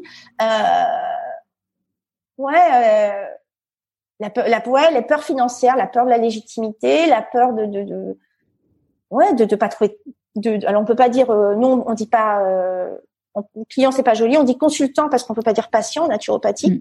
Mais ouais, je pense qu'il y a évidemment il y a cette peur, il y a cette peur de euh, tu sors tu sors de 13 ans euh, de CDI, ça veut dire que tu as tes points retraite même si tu t'en t'y penses pas mais tu sors aussi d'un système, je veux dire, en France, on est on pousse pas du tout à l'entrepreneuriat. Enfin, moi, je, euh, tout, on est dans une société qui est quand même ultra, soi-disant protectrice. Euh, et avec euh, un système de chômage pour les gens qui sont en CDI, avec un système de sécurité sociale pour les gens qui sont en CDI. À partir du moment où tu sors du rang, où tu suis pas le, un peu le troupeau, euh, bah t'as plus de sécurité sociale. T'avais le, alors je suis plus RSI ça. Enfin maintenant ça a refusionné. Euh, t'étais, t'avais plus le droit. Moi, je me suis assise sur mes, mes congés maths. Euh, enfin, tu vois, je, tout d'un coup, tu, tu sors et tu te débrouilles. Euh, tu cotises, euh, tu cotises quand même beaucoup en fait, finalement, tu vas cotiser pas quand tu es entrepreneur, mais sinon tu vas cotiser autant que finalement les autres, mais tu le droit à rien. C'est quand même, on pousse pas du tout à l'entrepreneuriat en France, c'est faux de le dire. Tu as des mm. papiers, je veux dire, euh, et puis on n'a pas les moyens, on n'a pas un expert, enfin, on a un expert comptable, on n'a pas, moi j'ai pas quelqu'un pour, pour, pour gérer 50 euh, 000 dossiers, euh, l'article 400. Ouais. Donc, euh, je, je trouve pas qu'on pousse à, on n'est pas. les États-Unis sont euh, sont symboliquement vraiment un, un peuple d'entrepreneurs. En France, on n'est pas vraiment. Euh, les gens le font. Hein. Ouais. Ça veut pas dire qu'ils le font pas, mais ils sont ils sont courageux, quoi. Ouais. Mais oui. Donc, oui, on n'est pas là. Et puis c'est une mentalité aussi. On est dans une mentalité où vraiment en France, pour moi, il y a un côté, je suis un côté un peu un peu féministe sur sur ce coup-là, mais très patriarcal. Hein. Mm. Si tu sage, si tu fais bien tes études, si tu travailles bien, tu as des bonnes notes, tu iras un petit peu, du coup, tu feras les grandes écoles. Et si tu fais les grandes écoles, tu auras le bon poste. Et si tu as le bon poste, tu vas pouvoir grimper. Et si tu vas grimper, il y a un moment à 50 ans, tu as intérêt à terre et, et serrer les fesses. Et, et puis, on va te rajouter une année, euh, c'est le côté un peu rebelle, on va te rajouter finalement une année avant la retraite. Qu'est-ce que tu vas dire de toute façon? Tu vas pas te Enfin, si, tu pourrais d'ailleurs, il y en a qui le font. Mais voilà, du coup, c'est, tu t'es installé dans ta maison, dans ton machin, avec euh, avec euh, tous tes emprunts, etc. Et c'est hyper cloisonnant quand même. Hein. Mhm. Et, euh, et du coup, euh, et du coup, on te blinde aussi de croyances. Moi, mon père, il me disait, ce qui est d'ailleurs pas sympa pour, pour les caissières, mais il me disait, si tu travailles pas, il faisait le bruit de la caisse enregistreuse en faisant drink drink prise unique. Hein. C'était cette génération-là. Tu... Donc, donc, donc voilà. Il faisait quoi comme métier tes parents? Alors ma mère, elle était prof, et puis après, elle, elle est partie euh, dans d'autres choses qui sont plus euh, de là, on va dire développement personnel, etc. Elle fait du rebirth, donc elle est, vraiment. Je connais pas le rebirth. Le rebirth, alors elle t'en parlerait beaucoup mieux que moi. Moi, du coup, c'est vraiment on a des, des on est très euh, chacun sa partie, on va dire chacun dans son monde. Le rebirth, elle, elle fait du rebirth et aussi de la, elle mélange avec autre chose, mais je je vais pas retrouver le nom parce qu'elle a, ça fait 40 ans qu'elle fait ça, hein, donc voilà. Euh, le rebirth, c'est une, une c'est un travail sur soi qui permet, entre autres, je pense, de, de revivre, elle va me tuer, de revivre, revivre aussi ta naissance, etc. D'accord, ok. C'est vraiment, c'est vraiment euh, quelque chose qui permet aux gens d'aller d'aller mieux. C'est une technique. Moi, ah, j'en avais, si, si, en fait, je connaissais pas le terme, mais j'en avais entendu parler euh, de. Ça travaille sur la respiration. Il y a un gros travail sur la respiration. Euh, donc je vais pas très bien en parler, je m'en excuse d'ailleurs, parce que vraiment on a on a vraiment chacun son euh, domaine. voilà, on a vraiment coupé euh, chacun son espace. Du coup, je me suis pas vraiment plongée euh, là-dedans. Et aujourd'hui, donc tu es auteur, tu écris des livres? Oui. Comment ça s'est passé? Autrice, pardon. je suis confuse. Ouais, euh... rebelle ou pas? Ouais. Pardon madame, je recommencerai pas. Euh, et du coup, comment ça s'est passé du coup l'écriture de ce premier livre? Alors, du premier en euh, tout cas. Alors l'écriture, en fait, j'étais euh, j'étais euh, donc naturopathe. mm. coach. Euh, j'ai quand même euh, donc pris cette community manager qui est maintenant une copine, une fille géniale. On a monté. moi, j'étais persuadée qu'il fallait que je monte mon Instagram à 10K, à 10 000 personnes pour qu'on me propose un livre. Pas du tout. En fait, j'ai travaillé effectivement pas mal sur la communication. Donc, j'ai fait un, j'ai tout de suite investi. J'ai fait un beau site. Et en fait, ma spécialité, c'était la détox et la perte de poids. Bon, du tout la perte de poids aujourd'hui, mon Dieu, mais euh, enfin, mon Dieu en tant que tel, hein, même si c'était un accompagnement euh, holistique. Et donc, euh, du coup, j'ai écrit beaucoup d'articles sur la détox, sur le foie, etc. Et en fait, ben, j'ai eu un mail. Moi, c'était mon rêve, hein, euh, comme beaucoup. Hein, c'était mon rêve, et j'ai eu un mail des éditions Mango. Mm. Et qui m'a proposé un livre, donc écrire mon premier livre qui était Foie, votre meilleur allié santé. Et, euh, et, donc, ça a été vraiment un rêve de gamine. En plus, ça a été fait hyper short parce qu'ils avaient des délais très courts. Euh, pareil, je, je pourrais dire euh, que cette, euh, que qui sont super. En fait, c'est c'est une maison d'édition qui te laisse vraiment. Euh, je sais que pareil, moi, j'ai je, besoin de, je fais du bon boulot, ça marche bien. Mmh. Simplement, il faut me laisser les coups des franches. Et, euh, et je sais que dans certaines maisons d'édition, on travaille jusqu'à six mois en amont son, son sommaire. Ouais. Moi, je leur ai fait un sommaire et à un moment, en écrivant le livre, je me suis rendu compte que les parties, finalement, fallait que j'en en inverse deux et que peut-être leur modèle, ils m'ont laissé complètement les coups des franches. Ouais. Et finalement, ils ont tellement raison parce que du coup, j'en suis au deuxième livre.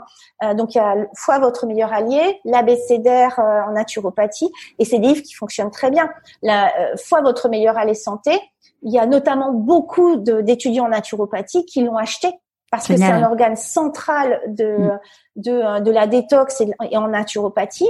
Euh, et du coup, euh, ben on n'avait pas grand chose. Il y avait des, il y avait d'autres livres, mais c'était un peu plus austère. Et euh, et je pense que c'est ça que t'apportes. Moi, la naturopathie, c'est pas moi qui l'ai inventé, c'est pas moi qui l'ai écrite. Ce que t'apportes, mm. c'est ton angle, euh, c'est ta vision, c'est comment tu comment tu écris, comment tu transmets. Et pour moi, euh, le saint graal, et c'est ce que j'essaye du coup de faire, c'est les gens qui ont tellement compris les choses compliquées, qui les ont tellement digérées, qui sont capables de le de les retranscrire ultra simplement. Pour moi, c'est c'est c'est c'est finalement, il y a plein de gens que je vois, je les vois du coup euh, avec beaucoup de de gentillesse, les gens qui sortent d'école parce qu'ils ont des termes très techniques et tout.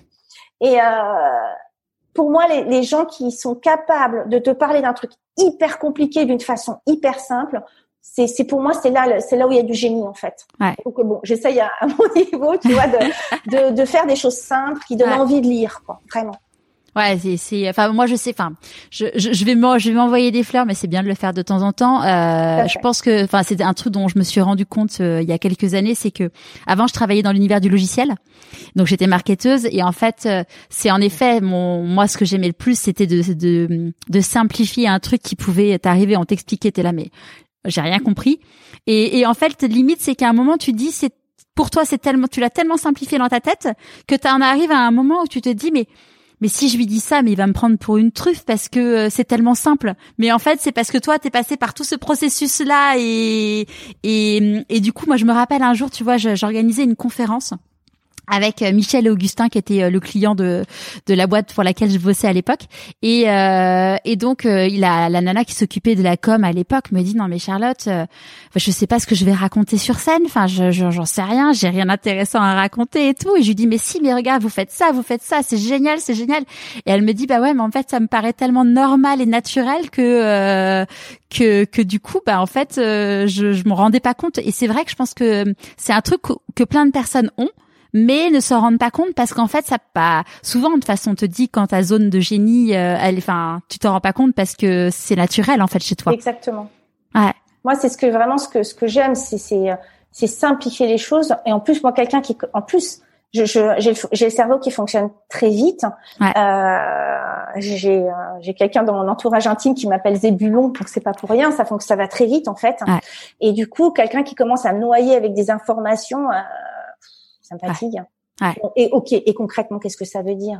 Tu enlèves moi tout le fabala. Euh, Soyons pragmatiques. J'ai euh, travaillé chez Hermès, je sais ce que c'est le joli nœud, que les gens veulent, la boîte, euh, la boîte orange et le papier de soie. Je sais que ça, ça, ça excite tout le monde, mais moi, tu m'enlèves ça, tu montes le produit, puis on y va, quoi. Ouais, let's go. Donc même si après, je peux remettre du joli emballage, parce que je, justement, ce que tu, ce que tu as connu dans ton ancienne, dans ton ancienne vie te sert dans ta nouvelle vie. Moi, Bien sûr Moi, mon, site, je voulais que ce soit un beau site. Quand je quand je crée une formation pour euh, de, de business pour aider les gens, les entrepreneurs engagés à se lancer ou à relancer, repositionner leur activité, il y a forcément des brochures. Il y a parce que je veux que ce soit beau, parce que mm. pour moi c'est important, parce que j'ai j'ai j'ai pu développer un petit peu cet œil, évidemment pas pas comme Pascal Mussard, hein. j'aimerais beaucoup.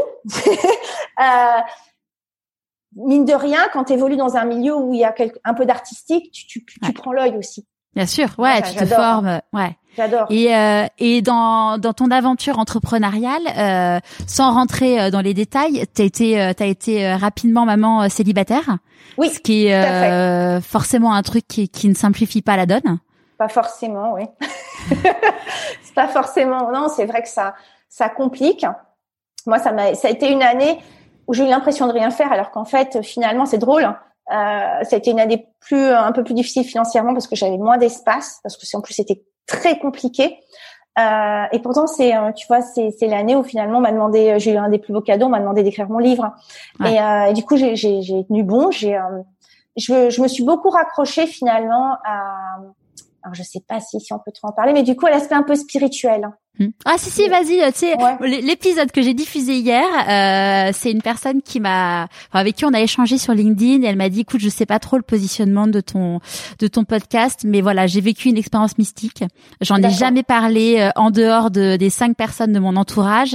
Euh, c'est la fondatrice de Loose Collection qui est une très belle marque installée depuis dix ans et elle n'en a jamais parlé. Donc elle s'est livrée à mon micro la semaine dernière et donc c'est c'est en ligne depuis hier. Donc vas-y moi je suis très très ouverte bah, disons que l'expérience que j'ai vécue avec cette personne qui m'a enlevé ces crises d'angoisse, quelque part, c'est resté dans un coin de ma tête. Ouais. Et effectivement, euh, quand j'ai eu des expériences un peu euh, pas hyper agréables, euh, comme dans tout, hein, dans toute vie, que tu changes de vie ou pas, euh, dire, tu peux te taper un PV euh, dans ton ancienne vie comme dans ta nouvelle vie et des trucs pas sympas. Je, je, je, me suis toujours raccrochée euh, au fait que si c'était là, c'est parce que si je savais accepter que ça s'en aille, il y avait autre chose de mieux qui m'attendait. Tu sais vraiment, je, je et je sais qu'une fois j'ai perdu euh, mon premier euh, mon premier euh, bon plan pour travailler en tant que naturopathe et j'étais là j'ai lâché. Ça a été pendant six mois et, et j'ai lâché en disant il y a autre chose de mieux qui m'attend, il y a autre chose de mieux qui m'attend, etc. Et j'ai été contactée par une influenceuse, j'ai fait des week-ends wellness, j'ai rencontré ma community manager en un an, j'ai monté mon, mon mon Instagram Adika, j'ai créé ma légitimité. Enfin, tu vois. Mm. Donc il y a vraiment après, tu bosses, on va pas non plus, ça tombe pas comme ça. Faut pas que les gens pensent que ça tombe comme ça, c'est faux. Euh, mais voilà. Et du coup, je, je, je, parle, je parle à mes guides en fait. Je, je, je pas forcément avec des méditations de 4000 heures, mais je demande en fait. Je demande de l'aide, je demande qu'on mette les bonnes personnes sur euh, sur mon chemin. Je, je, je euh, j'ai de la lithothérapie, donc euh, c'est des pierres. C'est quoi la Ouais. C'est en fait vraiment j'ai j'ai des malas euh, j'ai des malas en pierre que j'utilise quand pour me protéger pour quand j'ai besoin d'énergie. Euh, je purifie euh, je purifie euh, ma pièce avec de la sauge. Euh, J'essaye de faire euh, dès que je peux les rituels de la pleine lune. Ça consiste en quoi le rituel de la pleine lune? Alors, tu as, les rituels pleine lune et nouvelle lune, donc il y a quelque chose où tu vas lâcher certaines choses, et puis euh, dans l'autre rituel où tu, tu demandes finalement, euh, tu fais un petit peu des demandes de ce que tu aimerais voir arriver dans ta vie. Euh, moi, je sais que ce qui m'a beaucoup aidé à me centrer quand je suis arrivée dans le sud de la France, c'est que j'ai croisé par hasard l'univers du bouddhisme en fait, et que ça m'a transformée. Ça m'a transformée. J'aime beaucoup cette religion, cette philosophie qui qui te propose d'expérimenter en fait. C'est-à-dire que moi, c'est ce qui me va, c'est-à-dire qu'on te donne des enseignements, et puis on te dit, mais ne nous crois pas, expérimente. Ouais. Et ça, vraiment, ça m'a. Donc, c'est une forme aussi de d'appel, de, qui d'appel à la spiritualité, euh, où on te parle d'ego, de voile, euh, on te parle de, de, de ce que tu. Moi, maintenant, je, je sais que quand quelqu'un me dérange, je sais que ce que je vois en lui, c'est mon propre reflet. Maintenant, c'est, mhm. tu vois, quand il y a quelqu'un qui m'agace, je me pose, je me dis bon, pourquoi il m'agace? Qu'est-ce qui se passe? Et je sais que c'est en moi que ça se passe. Mm. Euh, donc c'est euh, ça, c'est un truc qui est vachement intéressant. Euh, c'est euh, moi, j'ai découvert ce concept-là de, d'en effet, l'autre est, ton, est le miroir de toi-même euh, via le livre de Maud Ankawa. Je sais pas si tu la connais. elle a écrit un livre qui est, qui est un, un, roman de développement personnel. D'accord. Qu'elle avait écrit initialement pour ses amis. Et en fait euh, ça a tellement enfin ses amis ont, l'ont tellement accueilli euh, de façon dingue que finalement bon elle a été publiée chez Erol et ça fait partie elle fait partie des auteurs best-sellers euh, chez Erol. Et hum, et Maud donc j'ai eu la chance de l'interviewer et clairement elle raconte enfin dans le livre que l'autre en effet et elle l'explique elle l'explique avec un mec qui qui te double et qui te fait une queue de poisson. Et et t'as un guide en montagne qui est avec la personne et elle, elle est en mode en mode mais c'est qui ce connard Et en gros l'autre lui explique bah non, enfin le, le, guide là lui explique mais tu sais euh, voilà, enfin voilà le, miroir par rapport à qui tu es et à, tes ressentis et c'est hyper intéressant de voir ça en fait. Moi j'aime bien donner, tu sais aussi l'exemple de t'es un t'es un dîner entre copines et puis il y a une fille en face. Euh, tu as envie de, de as envie de lui tordre le cou, hein. tu as envie de l'éclater en deux, et, donc ça se dîner, et puis la personne s'en va, et tu dis ah mais insupportable et puis les autres copines te font bon ou non. Parce que c'est pas les taper mm. chez elle c'est les taper ton manque de confiance si elle était jolie le fait que tu te sentes pas belle le fait qu'aujourd'hui que tu te sens boudiner dans ta robe que euh, elle a l'air d'avoir confiance en elle tu la trouves puante parce que toi tu manques de confiance. Finalement les, les, gens vont, vont vont te déranger parce qu'ils vont aller euh, titiller quelque chose en toi. Mais c'est toujours en toi. Pour moi le changement il commence déjà par soi en entrepreneuriat, quand, quand j'accompagne les filles, je, j'ai ce côté cartésien avec des, avec un, une façon de procéder pour monter ou repositionner son entrepreneuriat. Donc, euh, il y a quelque chose de très carré. Mhm. Et en même temps, il y a beaucoup, on travaille énormément sur les croyances, les pensées limitantes, la légitimité, la peur de l'argent, euh, parce que parce que finalement, c'est obligé. Et finalement, c'est tu, tu travailles sur ce qu'on appelle euh, l'entrepreneur mindset sur cette façon de penser. Et du coup, tu, tu, tu te remets en question. C'est ce que je te disais. Moi, j'aime travailler avec ces gens-là parce qu'ils ont forcément un moment bossé sur eux. Ils ont compris des choses. Ils n'ont pas le choix, sinon ils peuvent pas, quoi. Ouais, sinon ça marche pas. Exactement. Ouais. Euh, Petite question que normalement je pose à la fin, mais aujourd'hui c'est vendredi 13. Euh, et du coup, euh, tu disais tout à l'heure, bon en effet, il faut pas tout ne te tombe pas cru. Si euh, si quelqu'un te rencontre là et te dit, ok, ok Audrey, en fait, t'as ton compte, t'as plus de 10 000 followers, t'as écrit deux livres, c'est bon, là, c'est, enfin c'est tout ça, ça n'est lié qu'à de la chance. Qu'est-ce que tu as envie de leur répondre? Je m'en fous en fait de ce que les autres. Pardon. Hein, je... Non, il n'y a pas de problème. Parce que je suis passée par là. Je suis passée vraiment par là. Euh, ma community manager m'avait prévenu. Elle me dit le jour où tu vas sortir un livre, ça va écrémer un petit peu. Et c'est vrai que je suis passée par là. Euh, il y a un Pourquoi côté ça va écrémer? Ah, Parce que euh, parce que je suis allée vite. Je suis allée vite parce que tout le monde ne devient pas forcément euh, euh, en peu d'années. Euh, j'ai sorti mon livre, ça fait trois ans que j'étais naturopathe. Donc les gens, ils voient pas en fait tout le boulot que tu fais derrière. Ils voient juste ah ben maintenant elle monte à 10 euh, c'est bon parce qu'elle a trois copines, euh, ouais d'accord. Ah oui, mais moi j'ai eu ça, hein. j'étais confrontée à des à des copines de promo euh, qui euh, finalement me m'ont rendu mon livre sans rien dire, on me j'ai prêté un livre, il y avait le mien dedans parce qu'elle me l'avait demandé, moi je, je me fous quoi, mon livre il se vend bien, j'ai pas besoin de le donner à mes co enfin, mes copines, tu vois. Et j'ai eu le droit à l'autre livre, ah ouais, il était vachement bien, il te rend à côté, bon ok, t'as compris. Euh, ah ouais, mais de toute façon, toi, tu vends tes consultations à temps, euh, tes 40 euros plus cher euh, parce qu'en parce qu'en gros, c'est du marketing. Enfin, tu vois, j'ai je, tellement déjà été déçue par ce genre de propos qu'aujourd'hui, euh, finalement, je laisse les gens expérimenter. Tu vois, on s'était revu une fois avec cette fille-là, et puis elle m'a dit non, mais bon, finalement, moi aussi, je vais lancer mon compte Instagram. Moi aussi, je vais lancer mon, mon blog. Et dans plein, avec plein de bienveillance, j'avais commencé à lui dire, tu sais, c'est beaucoup de travail. Et à un moment, j'hésitais. Je suis revenue en arrière. Je lui ai dit, tu sais quoi? Essaye. Vas-y. Ouais. Vas-y. Et là, effectivement, ça, ça, il y avait pas beaucoup de bienveillance dans ce que dans ce que j'ai pensé en disant, tu sais quoi, vas-y, je te laisse expérimenter, puis on en reparle. Ouais. Elle a pris 300 personnes. Ouais. Parce qu'elle est, parce que monter sur Instagram, c'est poster tous les jours, c'est être là, c'est avoir vraiment envie, c'est interagir avec ta communauté, écrire un livre. Euh, J'avais cette discussion hier avec une très bonne amie qui, euh, et, et, je lui disais, moi, euh, je, je as toujours une petite part de chance, mais ta chance, tu, c'est surtout que ta chance, tu te la crées. Quand, quand, pour écrire un livre, tu poses tes fesses et du matin jusqu'au soir, t'écris. Quand Mm. tu veux monter un projet, moi, pendant que les gens étaient tous en vacances et que ma fille était en vacances et que j'aurais pu avoir 15 jou- jours pour moi pour aller faire la fête avec mes copains, j'étais en train de bosser avec la personne qui m'assiste pour créer les brochures, pour remplir le truc. Euh, mes programmes sont, sont pleins. Mon premier programme, je suis allée chercher les, les filles, hein, pas à la force du poignet, mais voilà, j'ai fait des directs, je suis allée discuter avec elles. Enfin, c'est- c'est euh, oui, ça fonctionne bien. C'est vrai que ça fonctionne bien. Je, je simplement, euh, c'est pas tout, c'est beaucoup de travail. Donc, euh, j'entends pas en fait ça. Pour moi, c'est c'est de la chance. euh, ta chance, tu te la crées ou tu te la crées pas. En fait, pour moi, c'est là où tu l'as, t'as le, le mental euh, entrepreneur mindset où tu l'as pas. Ouais. Si, si tu veux pas le faire, tu auras des excuses. Si tu veux vraiment le faire, tu vas le faire et puis c'est tout en fait. Mm. Et tu vas y aller, tu vas te planter, tu vas tout relever.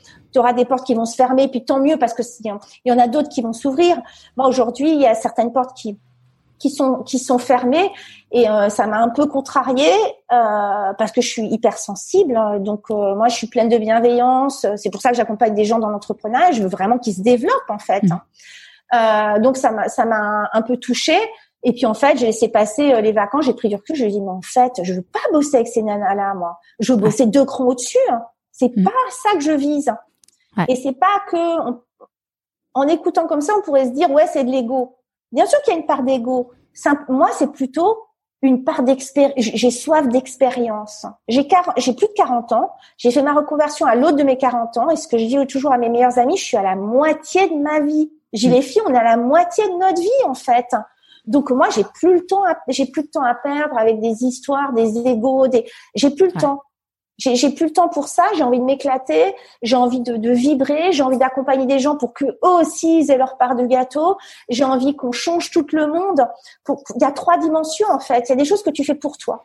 Mm. Tu le fais vraiment dans tes choix. Euh, euh, si tu choisis la naturopathie, si tu choisis de, de faire des podcasts, tu il y a une partie qui est pour toi. Il y a une partie parce que c'est ce que tu proposes en podcast qui est de l'ordre de j'ai envie de partager ce que ce que la personne me raconte est passionnant, je l'ai pour moi, et j'ai envie de le partager. Et puis à travers tes podcasts, il y a ce que tu as envie de changer dans le monde, ta participation. Tu vois ce que je veux dire? Bien sûr. Ouais. et, et on a et, et- finalement quand on est engagé et passionné par quelque chose, on touche du doigt quelque chose de plus grand que nous. On touche vraiment du doigt le fait de de de, de, de changer quelque chose dans le monde. La naturopathie, moi aujourd'hui en, en tant que coach, j'accompagne beaucoup de naturopathes parce que j'ai cette légitimité. J'accompagne aussi des coachs sportifs, des filles qui ont envie d'a- d'ajouter un truc en plus, de, de vibrer en fait et de faire vibrer les autres. Des green influenceuses, peu importe tous ces métiers qui qui sont pour moi les métiers de demain et qu'on et à qui on doit donner un coup de pouce parce que les parce que le parce qu'on est dans un monde patriarcal et que c'est fait à l'ancienne et que euh, naturopathie on sait même pas trop ce que c'est alors euh, pour peu que tu sois un chaman là on t'a perdu depuis dix ans donc tu vois, tu vois alors que Ouais. ces filles là elles font un bien fou euh, Mm. dans l'humanité Bien donc sûr. euh, donc Ouais. voilà Et- Ah bah clairement, c'est ça, c'est comme comme disait Christine Michaud qui euh, fait de la psychologie positive. Si rien que tu peux allumer, si tu arrives à allumer juste une étoile en une per, en une, en, je vais y arriver, en une personne, enfin tu changes la vie d'une personne en fait, et c'est déjà extraordinaire en fait quand tu y penses. et qui va avoir un impact sur des personnes. Moi, ce qui m'intéresse, c'est ce que je leur dis, c'est vous transformez, vous redonnez de la puissance, vous donnez des outils pour vous montiez plus rapidement, parce que derrière ça, euh, parce que derrière ça, elles vont pouvoir aller transformer d'autres personnes et que plus finalement, tu sais, c'est l'effet domino, Ouais. plus les gens vont prendre conscience qu'il faut prendre soin de sa santé, que, que non, on doit pas se pousser au burn-out et que oui, on a le droit d'avoir une existence heureuse et que plus on va être tous ensemble à vouloir transformer, à créer un nouveau monde plus Ouais. éthique, plus respectueux, euh, plus éthique de nous-mêmes. Tu peux pas Mm. donner ce que t'as pas. Les gens, euh, les gens qui sont pas dans l'écoute, c'est parce que déjà ils n'arrivent pas à s'écouter eux-mêmes. Les gens qui, les, les gens qui, qui, pareil, quand tu peux avoir finalement beaucoup d'empathie, les gens qui disent que que, que t'as de la chance, c'est finalement des, des gens qui qui, qui qui qui se cachent derrière ça parce qu'ils ont peur de se réaliser. Donc euh, finalement, il y y a une forme de peur et, et qui, est, qui est derrière. Donc quand tu te places du côté de euh, avec du cœur et de, la, et de la bienveillance, tu comprends que le travail, il peut commencer que par toi et qu'aujourd'hui, en 2020, et ça fait déjà pas mal de temps, on est dans l'univers où il y a des coachs bien-être, des coachs de vie, des, des, alors oui, il y a des naturopathes, des gens qui sont à chaque coin de rue et qui peuvent t'aider. Alors bien sûr qu'il y a des gens, on sait pas trop. Tu peux les suivre sur Instagram, tu peux recevoir leur newsletter, tu peux apprendre à les connaître, voir si ça te plaît, ça te plaît pas. Aujourd'hui, j'allais dire, il n'y a plus d'excuses pour pas prendre soin de soi. C'est vrai qu'en tout cas, tous les outils sont disponibles pour pour être accompagné dans sa transformation. et parce que qu'est-ce qu'on cherche dans le monde? On est là pourquoi moi, je vais répondre pour expérimenter, mais expérimenter joyeusement. On, est tous à la recherche de l'amour, du bonheur. Ouais. Et aujourd'hui, on a plein de gens qui te font vivre leur expérience et qui te proposent ça. Qu'est-ce qu'un coach de vie? Alors, il peut avoir fait une école, etc. Il va aussi te proposer le naturopathe. Il n'est il est pas devenu naturopathe par hasard. Il, est, il a souvent une maladie auto-immune, il, il, est, il est souvent, il s'est pris des murs et du coup il s'est posé, il, s'est, il, il, a travaillé sur lui et à un moment il, a compris que moi les trois quarts ont, ont essayé la, par eux-mêmes des méthodes naturelles, ils ont réussi finalement on peut pas dire se soigner parce que c'est pas légal, mais en tout cas à ne plus être malade ou à réguler leur maladie de façon naturelle. Et c'est mhm. pour ça qu'ils sont à fond et qu'ils ont envie d'accompagner les gens et d'être dans la prévention et de leur éviter de tomber malade parce qu'ils savent qu'une fois qu'on est malade, on met dix ans. Parfois, on, mhm. on reste avec ce truc-là. C'est ce que m'avait dit ma psy à l'époque euh, quand quand j'y avais parlé du lancement du podcast et elle m'a dit vous savez euh, on veut souvent euh, éviter aux autres ce pourquoi on a souffert. Exactement. Mm. Moi, je sais que je sais que j'ai bien démarré en tant que naturopathe. Vraiment, ça, ça a été bien pour moi. J'ai euh, démarré assez rapidement. Finalement, j'ai été rentable assez rapidement. Et euh, je, je, je, suis un peu un, un zébulon euh, intellectuel, c'est-à-dire que je, je, me lasse assez vite. J'ai besoin de continuer à apprendre et à m'enrichir. Je pense que c'est peut-être, tu vois, la crise de la quarantaine, va-t-on savoir. Mais en tout cas, je, je suis, j'ai soif d'expérience et de, de, de, Et en fait, euh, je me suis rendu compte que il y avait très peu de naturopathes qui gagnaient leur vie, très peu de gens dans le bien-être qui gagnaient leur vie. Mm. Et, à un moment, du coup, ça s'est imposé. Et puis, quand tu es aligné, ça, ça fonctionne. Moi, je donne de la puissance aux gens. Je, je veux dire, quand ils ressortent de là, les filles, je, je termine mon, mon, premier lancement de Boost Business. Les filles, elles ont fait une pub, elles m'ont fait des témoignages, des vidéos, parce qu'elles ressortent de là avec des outils, euh, des offres, une singularité. Elles ont en plus un, un plan pour savoir où elles vont se développer un an, mais surtout, elles, sont en train de développer l'entrepreneur mindset. Elles se sentent légitimes. Elles, voient un peu concrètement euh, cette peur financière. On a fait un business plan. On a parlé des croyances. On a parlé de plein de choses. Et du coup, elles, en trois mois, elles repartent transformées. Et, c'est magique ça. Comment tu mm. peux pas vibrer pour ça en fait Ah bah c'est sûr. Ouais. C'est quoi euh, pour toi la réussite? Euh... La réussite, c'est quand, c'est quand tu fais ce que t'aimes. C'est vraiment mmh. quand tu fais ce que t'aimes et que t'es et que t'es fier. Déjà, ça commence perso, on est toujours là-dessus. Hein. T'as le perso, après, tu sais, t'as le personnel, l'interpersonnel, donc que les autres te disent ouais, c'est bien, bravo, euh, youpla boum, et le transpersonnel que tu arrives à changer quelque chose dans dans, dans l'univers. Donc la réussite, pour moi, elle revêt ces trois dimensions. Elle a une dimension vraiment de personnel, moi, j'estime déjà être euh, une grande réussite par rapport à, à d'où je partais. C'est incroyable finalement. Euh, elle est en dimension interpersonnelle parce que je vois les, j'en ai les larmes aux yeux hein, euh, par moment quand je vois ces, ces, ces filles que j'accompagne se transformer, quand j'ai des messages sur Instagram, les gens euh, euh me remercient pour l'énergie, pour les conseils que je donne. Bah, on n'est pas dans l'ego, on est vraiment dans un truc où on, est, on est, quand on est sur un média, on a envie de. C'est un peu le problème sur d'Instagram. Les gens ils ne commandent plus trop. Mais, mais finalement, c'est, on a envie de ça. Euh, moi, j'adore euh, échanger avec les autres. Et puis après, c'est quand tu te rends compte qu'il y a des choses qui changent euh, dans le monde grâce à toi. Mm. Alors pas directement grâce à toi. Et finalement, qu'il y a plein de gens qui sont en reconversion, qu'il y a qu'il y a des gens qui t'écrivent, qui ont dit bah voilà, ça fait deux ans que je te suis, ça y est, je me lance en tant que naturopathe, merci. Enfin, ah, c'est génial. Bah, t'as fait ta part de colibri en fait, tu vois. Euh, et, et, euh, et, elle est là la réussite. Et puis après, euh, moi ma réussite, mais ça c'est vraiment un truc. Euh, c'est le jour où j'arriverai à interviewer le Dalai Lama, tu vois. Là, je suis au Saint Graal. tu vois, et c'est même pas. J'aurais pu dire Tony Robbins pour ceux qui connaissent le monde du coaching, qui est un mec incroyable en puissance, en bienveillance. Donc déjà, là, je pense qu'on est bien en, en termes de Saint Graal. Et pour moi, le, encore une fois, le, la simplicité et euh, euh D'ailleurs, pour ceux, euh, je te coupe, pour ceux qui ne le connaissent pas, il y a un super reportage sur lui sur Netflix en ce moment. Tout à fait. Ouais. Je suis pas votre gourou, I'm not your guru. guru. Mm. Gourou, gourou, gourou, gourou, gourou, euh, qui est super parce qu'en en gros, tu vois, ce, qui, ce que j'ai adoré dans, dans, dans, dans, ce reportage, c'est que tu vois qu'il est transcendé, en fait, que l'énergie mm. de, des autres le nourrit, le transcende, et que finalement, quand tu reviens à lui, c'est quelqu'un de humble. Non, ah, mais si vous faisiez un reportage sur moi, si je vous parlais juste de moi, il y aurait pas grand chose d'intéressant. t'es là, la bouche ouverte. Hein. Ouais. Parce que le mec, et, et c'est ça finalement qui, qui, qui est bouleversant, c'est de voir que les gens ils se battent pour quelque chose qui est plus grand qu'eux. Mm. Et tu le vois finalement dans leur regard, dans euh, finalement les gens qui sont juste attirés euh, par euh, par le fait de, de l'ego, par le fait de de, de s'enrichir à titre perso comme l'oncle Picsou, ça sent dans leur énergie en fait. Ouais. Ça va vraiment sentir. Et, et, et là, tu, je pense qu'il gagne très, je sais même pas, je pense, il gagne extrêmement bien sa vie, ça, tout va bien, etc peu importe, il le mérite. Moi, je suis vraiment l'américaine, il le mérite. Il change chaque année, il change la vie de, de milliers de personnes en fait.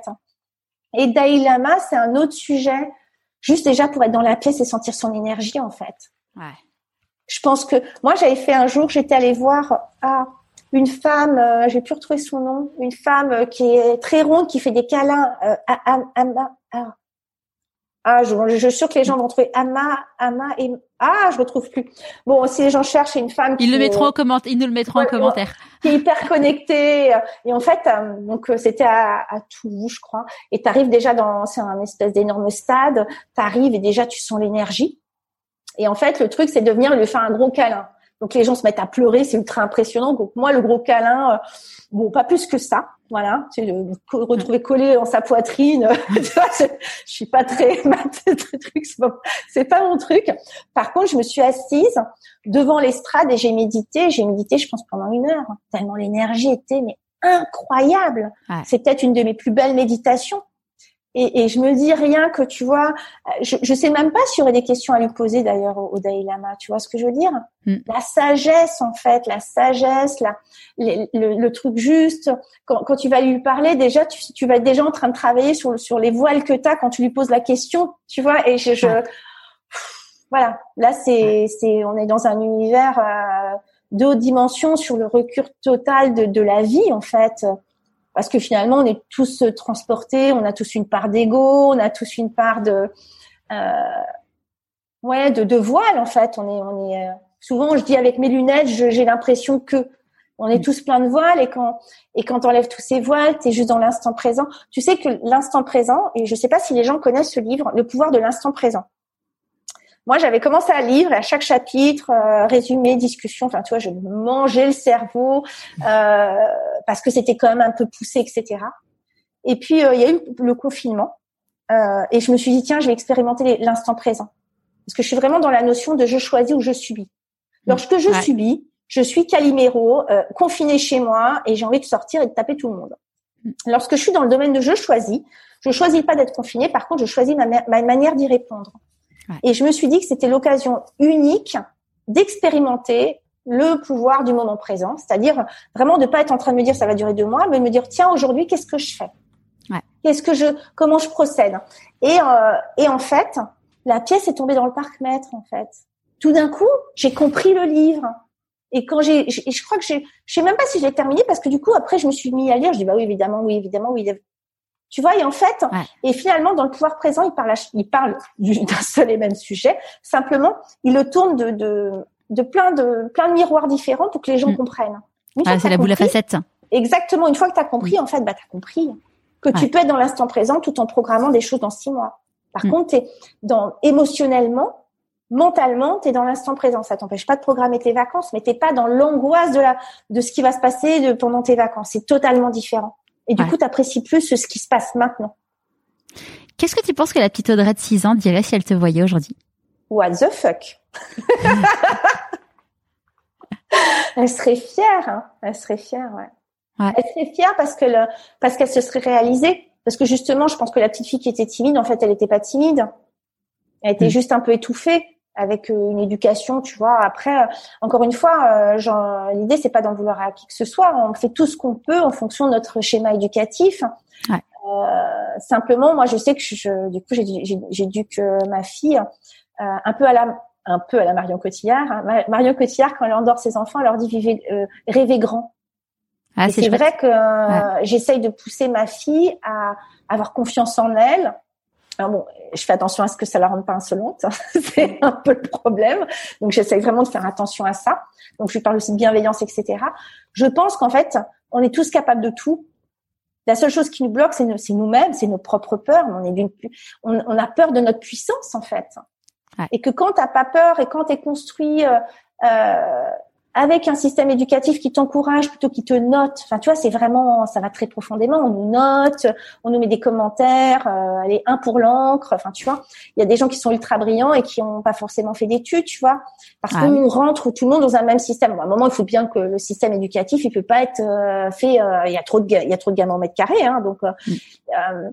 simplement, c'est vrai que, que du coup, vraiment quand tu quand, quand as confiance en toi, quand tu es entouré par des gens qui t'apprennent à avoir confiance en toi, qui te laissent expérimenter et découvrir le monde, mon Dieu, quoi, t'es capable, on est tous capables de trucs euh, inimaginables. Et du coup, quand on commence à oser sortir par des petits pas, moi, je sais pas ce que les gens ont envie de faire là, qui nous écoutent. Peut-être que ils aimeraient euh, juste changer de travail et ça les angoisse, ou juste euh, quitter leur compagnon et ça les angoisse, ou juste déménager et ça les angoisse, ou juste euh, se mettre à, leur compte.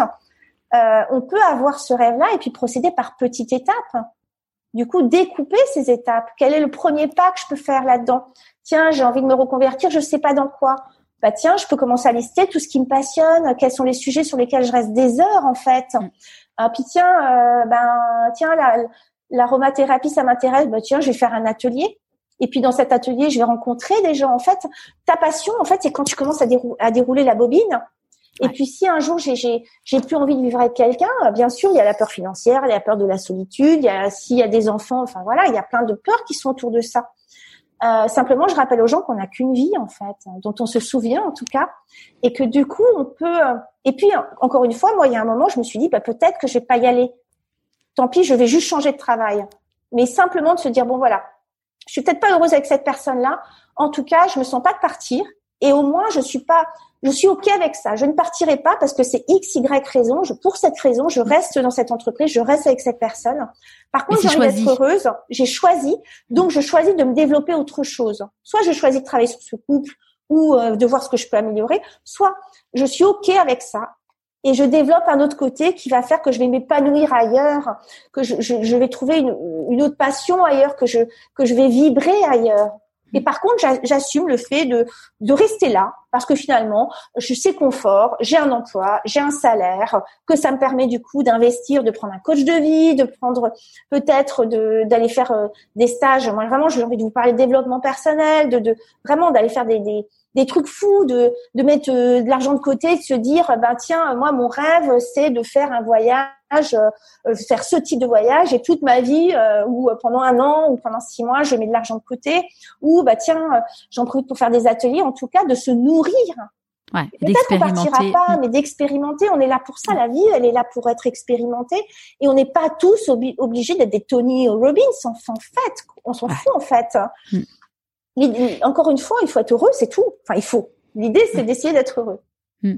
Qui dit choix euh, dit renoncement. C'est quoi du coup à toi tes renoncements dans ce, changement de vie? Euh, J'ai renoncé à rentrer dans un moule. Euh, j'ai renoncé, donc du coup j'ai vraiment fait ce deuil-là, hein, donc c'est ok. J'ai renoncé au fait de plaire à tout le monde. C'est complètement ok maintenant pour moi. J'ai renoncé à avoir une retraite. j'ai renoncé à avoir une vie ou demain je peux, enfin, une vie euh, sécurisante. Mm. J'ai renoncé. Euh, j'ai renoncé à quoi d'autre Je crois que c'est surtout ça. Hein. J'ai j'ai renoncé à l'aspect à l'aspect. Euh, bon, je, je, banalise comme un, je balise comme un petit peu parce que j'ai une petite fille. Hein. J'ai renoncé à à la, à la sécurité euh, pour vibrer au nom de ma liberté, de mon expérimentation et de et de ma soif de vivre. Donc oui, je je je j'ai renoncé à j'ai renoncé à être dans la norme. Parfois c'est un peu c'est un peu chiant. Hein. Être dans la norme, c'est un côté confortable. Tu sais, comme à l'adolescence, on était tous avec nos gros baguilles, etc. On est on aimait bien. Et du coup, bah ça veut dire que parfois, je, je même souvent, euh, j'ose dire quand je suis pas d'accord et ça plaît pas à tout le monde. J'ose porter ma voix, j'ose se dire ce que je pense jamais dans un esprit de, de, de malveillance, euh, parce que c'est pas comme ça. J'ose incarner mes valeurs aussi. Je suis quelqu'un de, de, drôle, je suis quelqu'un de bienveillant. Par contre, euh, par contre, je, je, je, si ça va pas, je m'en vais aussi. Tu vois, je, je vais mm. pas. je, je, cherche des solutions, je veux pas me laisser enfermer, ce qui en ce moment est quand même d'actualité. voilà. Bref, hein, c'est un autre sujet. Euh, c'est comment je garde cet espace, cet espace à l'intérieur de moi, cette joie de vivre en fait. Ouais. Je sais que les gens à mon contact, euh, euh soit sont épuisés, et, sont un peu épuisés par moi, mais je fatigue aussi. Hein, je, je fais ça, je fais la maline, mais je j'ai mon petit burn-out euh, qui pointe le bout du nez, euh, comme tous les entrepreneurs, tu vois. De temps en temps, je je sens que je, je, je, je vibre. Hmm. Je crois que c'est ça, en fait. Je vibre. Tu peux pas, en fait. C'est un peu c'est un peu comme une drogue. Et, et du coup, ben tu fais tu fais pas mal de concessions euh, pour ça. C'est quoi pour toi la plus grande difficulté que tu as eu à gérer? Comment tu l'as traitée?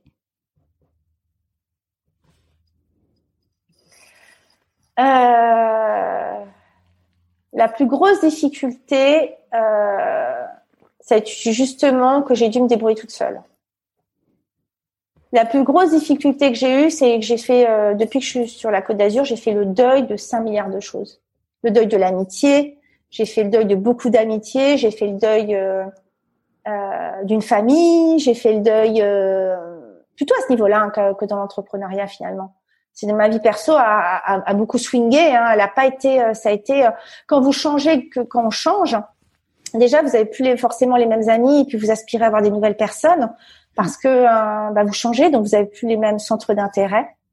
Et puis en plus, bah, ça a fait grincer parfois des dents aussi que vous, changiez en fait. Et du coup, les gens sur qui vous pensiez compter, les gens qui étaient vraiment le noyau dur, bah parfois c'est compliqué. Et du coup, j'ai fait des choix drastiques qui ont été vraiment euh, douloureux, euh, salvateurs et qui m'ont donné une puissance euh, incroyable. On, ne peut pas me faire pire que ce que j'ai vécu en fait, je crois. Tu vois, il y a vraiment bon si euh, mis à part si on touche à ma fille, hein, mais finalement j'ai tellement vécu de choses qui étaient euh, vraiment émotionnellement compliquées que qu'est-ce que tu veux me faire de plus en fait? Donc c'est en fait, je, il y a aussi ça. Hein, quand je, je il y a, y, a, y a cette il y a cette force là, c'est que maintenant qu'est-ce que ok. Puisqu'ici, j'ai déjà été, enfin tu vois, j'ai déjà été trahie, euh, j'ai déjà été, euh, j'ai été menacée de mort. Enfin tu vois, je, je donc c'est ok. Maintenant, il y a, y a, une forme de pouvoir en moi euh, parce que j'ai, parce que je me relève en fait. J'ai vraiment cette image. Pour moi, je, je, je, je me vois comme un phénix. Je le sais. C'est comme ça. C'est en moi. Mon grand-père l'avait. Hein. C'est-à-dire que tu peux me faire n'importe quoi. Je vais être dévastée. Ça va prendre le temps que ça prendra. Je, et je me relèverai toujours. Mhm. Et donc du coup, à partir de ce moment-là où tu sais que c'est que t'as ça en toi, t'as juste à alimenter cette petite flamme, à essayer de, de tant que tu tant que tu peux de, de traverser les tempêtes, d'expérimenter, qui te permettra de couper les choses beaucoup plus en avant aussi. Hein. Euh, quand ça t'est jamais arrivé, tu peux mettre du temps à couper. Ouais. Parce que tu parce que t'es pas épaulé pour ça. Moi, je suis vraiment encore une fois assez sensible. Euh, j'ai des notions d'amitié et d'amour qui sont ultra importantes. C'est mon socle. Et du coup, tu coupes beaucoup plus vite. Moi, maintenant, la fille qui est venue me dire, ouais, bon, ton livre, euh, et puis, euh, bon, ton marketing, bon, euh, merci, au revoir, salut, quoi. Ouais. Enfin, je, je c'est pas grave. Oui, il y a, y a, y a d'autres personnes et. Euh, c'est ça. Et, et, je suis, enfin, c'est c'est c'est même pas c'est dommage. Ça veut dire qu'en fait, en plus, j'apprends à découvrir et que cette facette-là, elle me plaît pas, quoi. Je, je, je, j'ai pas envie d'être entourée par des gens qui qui sont pas contents pour les autres, en fait. L'entrepreneuriat, j'ai un problème avec les gens qui, qui sont pas contents pour les autres au sein de l'entrepreneuriat. Bien sûr que dans l'entrepreneuriat, on est confronté au toujours plus, surtout sur Instagram, les gens sont toujours en train de proposer des choses, etc. Euh, oui, ça c'est la phase A. La phase B, c'est qu'on est tout au courant parce qu'on est tout en train, on est toute entrepreneuse, que c'est dur d'être entrepreneur, qu'on se remet en question, qu'on bosse comme des dingues, qu'on a la frontale pendant que tout le monde est en train de regarder Netflix, on est en train de bosser, qu'on a un herpès énorme qui sort, tu vois, sur la bouche parce qu'on n'en peut plus, qu'on est crevé, qu'on n'a pas qu'on n'a pas fait de sport parce qu'on n'avait plus le temps et qu'on a les cuisses euh, qui ressemblent à du pudding. Enfin, tu vois, non mais je pourrais que euh, tu es au bord du nervous breakdown parce que tout d'un coup il y a un malheureux mail, le mail de trop qui est pas parti. Bon, on, on est toutes alors on a apprend, on a des process, on apprend sur nous-mêmes, on, apprend à être plus productive, on, on expérimente. On sait tous pourquoi on le fait.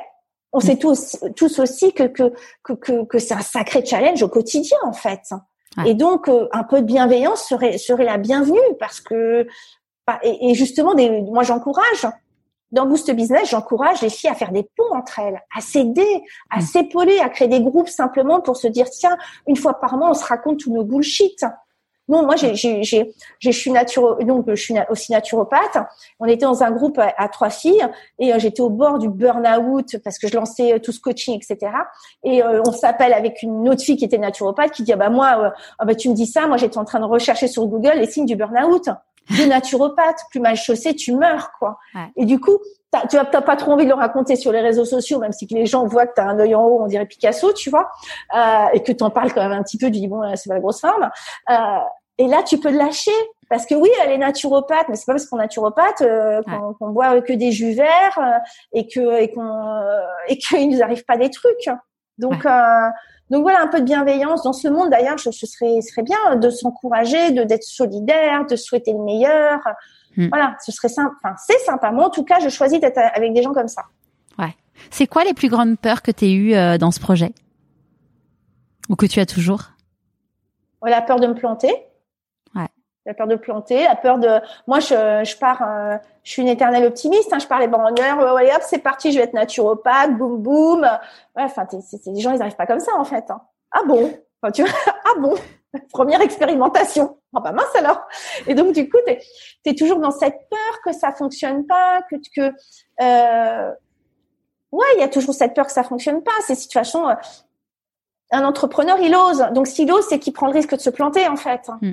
Donc euh, et à la fois c'est complètement ok. Simplement quand c'est toi qui es en train de le vivre, t'as beau tu vois, tu t'en parles en podcast d'une façon ultra détachée. Quand c'est toi qui es en train de te planter. Euh, et puis aussi il y a, a l'aspect financier. Hein. L'aspect financier, euh, moi je le vois. Euh, l'argent, j'ai aucun, j'ai pas de tabou par rapport à ça parce que pour moi, l'argent c'est un, c'est une énergie.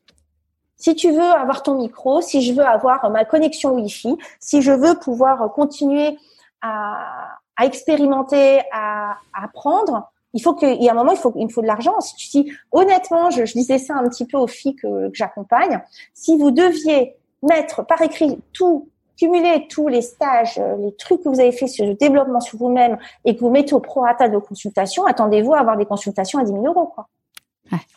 C'est énorme. Et en fait, si on veut continuer à, offrir, moi déjà, ça m'intéresse à titre perso de continuer de me développer et d'apprendre. Et après, l'idée, c'est de, faire un tunnel, c'est de pouvoir le transmettre aux autres. De, de, là, je suis vraiment dans cette réflexion, dans, dans cette, dans cette notion d'entrepreneuse engagée, à aller développer euh, des choses un peu plus mystiques comme l'abondance, la créativité, comment euh, comment on crée la loi de l'attraction et pas juste quelque chose où euh, tu lèves les bras, quelque chose vraiment où ça où à partir du moment où moi je suis persuadée qu'à partir du moment où, tu es sur le bon chemin, tu te mets à avoir de la chance. Les choses mm. elles arrivent à toi. Et, et, j'ai vraiment envie de partir aussi un petit peu dans cette dimension parce que Boost Business 1, il a un côté très concret de badass, de on y va, de je vous donne des outils, vous définissez votre offre, votre singularité, vos votre cible. On travaille vraiment sur votre mindset. Et un côté où en fait c'est la step 2. C'est mm. du coup comment j'attire d'une façon plus connectée les gens à moi, les projets, les, les univers, euh, comment je crée comment finalement Comment t'accueilles les synchronicités et tout. Exactement. Et mm. là, je, je, je, sens que je suis en train de partir là-dedans parce que je parce que j'y crois. Ouais. En fait, tu proposes des choses auxquelles tu crois. Donc c'est mieux, euh, sinon c'est un escroc. Sinon ça marche pas. bah voilà, moi euh, je sais que si je propose un truc auquel je crois pas, j'ai un copain qui, qui voulait me proposer un programme, euh, un truc un peu plus tu vois alimentaire. Je lui dis oublie-moi quoi, j'ai la pire des vendeuses. Il me dit ouais mais machin, mais je lui dis mais oublie-moi. Je, je, ça m'intéresse pas, je vais être nulle. Je vais être nulle, je vais je vais être nulle. Moi je suis bonne quand quand je suis je suis transcendée par ce que je raconte, sinon. Ouais. De quoi t'es la plus fière aujourd'hui? Hmm. De quoi je fais ben, d'être qui je suis? Je me trouve, je suis fière d'être. Euh, ouais, je, suis, je crois que je suis fière de moi. Je discutais euh, avec euh, avec une personne que je connais, elle me dit ah, mais toi, parce qu'on parlait du fait de faire peur aux hommes et tout, c'est une, conversation très girly, tu sais. Et je sais que je, je, je sais hein, que, que, potentiellement je peux faire je peux faire peur à certains hommes. Et euh, elle me dit, mais quand on te voit, t'as confiance en toi. Elle me dit, pas dans le sens euh, genre t'as un but, etc., mais t'as confiance en toi. Et je dis, oui, c'est vrai que l'entrepreneuriat m'a permis de gagner euh, confiance en moi. Vraiment, j'ose plus. Au pire, on me dit non, en fait. Hein, et c'est so what. Euh, donc, je crois que je, je, suis fière. En fait, je suis fière de jamais lâcher. Ouais. Jamais lâcher. De, de, de, de j'ai toujours un plan B, en fait. J'ai toujours un plan B, c'est-à-dire que ben l'entrepreneur, hein, je pense, je pense que je suis pas la seule, c'est-à-dire que le truc marche pas, euh, je me pose, bon, je peux accueillir le coup, si je suis fatiguée, euh, limite burn-out, je peux pleurer un bon coup, euh, je peux avoir des peurs, simplement je sais que il y a cette énergie en moi qui fait que j'ai toujours un plan B en fait. Il y a toujours un truc. Et que je sais que, que ça va continuer, voilà. Alors là, quand je dis ça, tu vois, je me mets, je m'auto-mets la pression. Là, je le sens, genre, ouais, enfin, calme-toi. Euh, voilà, je pense qu'il faut aussi se faire confiance. Mm. Il, quand il faut, il faut un minimum. Pour moi, il y a deux, deux niveaux. Il y a un minimum de, de où il faut un minimum sécuriser pour ben, l'aspect, euh, je veux dire, euh, enfin, matériel. Mm. Il y a donc et puis pour le reste, euh, oui, la personne, tu me parlais justement cette cette femme là qui ouvrait euh, Gersan boutique, elle prend le risque qu'il y en ait quatre qui ferment, mais que, que finalement elle était bien une de ses boutiques. Oh là là, j'aurais dû rester avec une de mes boutiques. C'est ça aussi l'entrepreneuriat. C'est un moment de se dire bon allez hop, ça fonctionne, on y va et on y va et on y va et on y va. Puis à un moment ça va peut-être se stabiliser parce qu'elle aura peut-être plus envie, qu'elle sera bien avec ses cinq magasins. Peut-être que et peut-être si elle a encore envie de passer à, à l'étape Tony Robbins, tu vois, on va la retrouver. Donc euh, tu, à New York. Euh, à New York, à, Tokyo, parce que les Japonais ils aiment bien les trucs euh, français. Donc tu vois, euh, et c'est ça qui, c'est des aventures, hein, c'est des aventures humaines en fait l'entrepreneuriat aussi. Hein. Carrément. Et est-ce qu'il y a un conseil que tu aurais aimé qu'on te donne et du coup que tu aimerais donner aujourd'hui? Vous n'êtes pas, vous êtes légitime à partir du moment où vous mentez pas. C'est vraiment le truc que je, je balance beaucoup. Hein. Et donc, à partir du moment où tu mens pas, du coup, tu, tu, bah forcément, tu es légitime. Je suis légitime de faire ce mode podcast. Je suis en train juste de dire qui je suis. Tu vois, donc il y a déjà ça. Euh, d'oser aussi, d'oser, d'oser, vraiment d'oser, de croire en soi, quoi, de croire en ses rêves, de pas hésiter, pas hésiter. J'en ai 5000 à demander de l'aide. Euh, c'est ma mère qui me disait ça. Elle me dit ouais, t'es super douée quand toi tu trouves toujours de l'aide. Oui, ouais, je j'hésite pas à demander de l'aide. Pour moi, demander de l'aide, c'est pas être mauvais, c'est que savoir qu'il y en a un qui va aller plus vite et qui sera meilleur que toi. Euh, bah, on va gagner du temps. Ça, tu vois, il y a vraiment une façon aussi de voir euh, de voir les choses. Donc oui, je demande de l'aide euh, pour faire des brochures. Pendant ce temps-là, je peux faire d'autres choses pour gérer certains de mes réseaux. je demande de l'aide. Et puis parce qu'en plus, quand tu demandes, par exemple, quand tu es coaché, moi je suis coachée, on t'apprend des choses. Et puis tu puis t'es souvent le cordonnier un peu mal chaussé aussi toi. T'es là à dire ouais faites-vous confiance et tout. Puis euh, et puis t'arrives pas à, pousser ta créativité. Donc euh, donc euh, ouais de, de, se faire accompagner de croire en soi d'y aller quoi de, de, commencer quelque part. Vraiment de commencer quelque part. C'est quoi tes prochains défis? Alors je peux il y en a un dont je peux pas parler parce que je je me dis dans un an bam je veux faire ça avec cette personne là ok donc, euh... on s'en reparle dans un an. On s'en reparle dans un an. Nous sommes le 13 novembre 2020. c'est ça. J'ai vraiment, j'ai envie en fait. Je me posais la question de, de, de cette étape, et moi je te dis, j'essaye de me connecter. Et en fait, euh, j'ai euh, j'ai parfois des infos. Bon, bref, on va pas, mais voilà, j'ai des infos. Je sais que j'ai des infos. Je, me dis ah, tiens, nan, machin, et en fait c'est lui qui est apparu. Donc c'est lui. Après, si ça se trouve, il va me dire mais t'es qui, qu'est-ce que tu veux, tu vois? Bon, peu importe. Voilà. Donc c'est un petit peu ce projet-là, et puis c'est pas grave si c'est pas ce projet-là qui se fait, je vais rebondir et ce sera sur un autre. En fait. Donc peu importe. Ouais.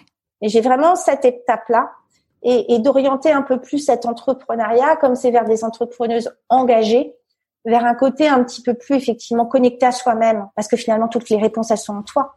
Donc mm. fait un côté un peu business, même boost business, on l'appelait boost business, mais boost business c'est moche, euh, ça parle. Donc voilà, c'est un peu marketé, ça parle, mais finalement c'est plutôt des des, enfin, des entrepreneuses engagées, passionnées, euh, déterminées et connectées vraiment connectées. Elles sont connectées avec leurs désirs, avec euh, avec leurs envies, avec euh, avec leurs valeurs, avec ce qui est juste pour elles. Elles osent parce qu'elles sont portées par quelque chose de plus grand qu'elles. Et donc il y a un aspect un petit peu pour moi de l'ordre de, ouais plus spirituel, ouais, forcément. Hmm. À qui as-tu envie de dire merci et pourquoi avant qu'on se quitte? À l'univers, à mes guides et à chaque personne que j'ai pu croiser sur mon chemin que c'était une bonne ou une mauvaise expérience, ça m'a permis d'être qui je suis aujourd'hui. Hmm. Merci beaucoup Audrey. Merci à toi. J'espère que ce nouvel épisode vous aura plu. Comme vous le savez, j'ai besoin de vous pour faire connaître le podcast. Comment? En vous abonnant sur votre plateforme d'écoute préférée et en mettant 5 étoiles sur Apple Podcast et un petit commentaire. Pour suivre Audrey et retrouver tous ses conseils de lecture, rendez-vous sur pourquoipasmoi.co. La semaine prochaine, je vous présenterai une nouvelle femme extraordinaire. Après 7 ans de recherche et développement, elle lance enfin son produit. Quelle patience pour une femme qui aime quand ça va vite. Allez, je vous dis à jeudi prochain pour un nouvel épisode de Pourquoi pas moi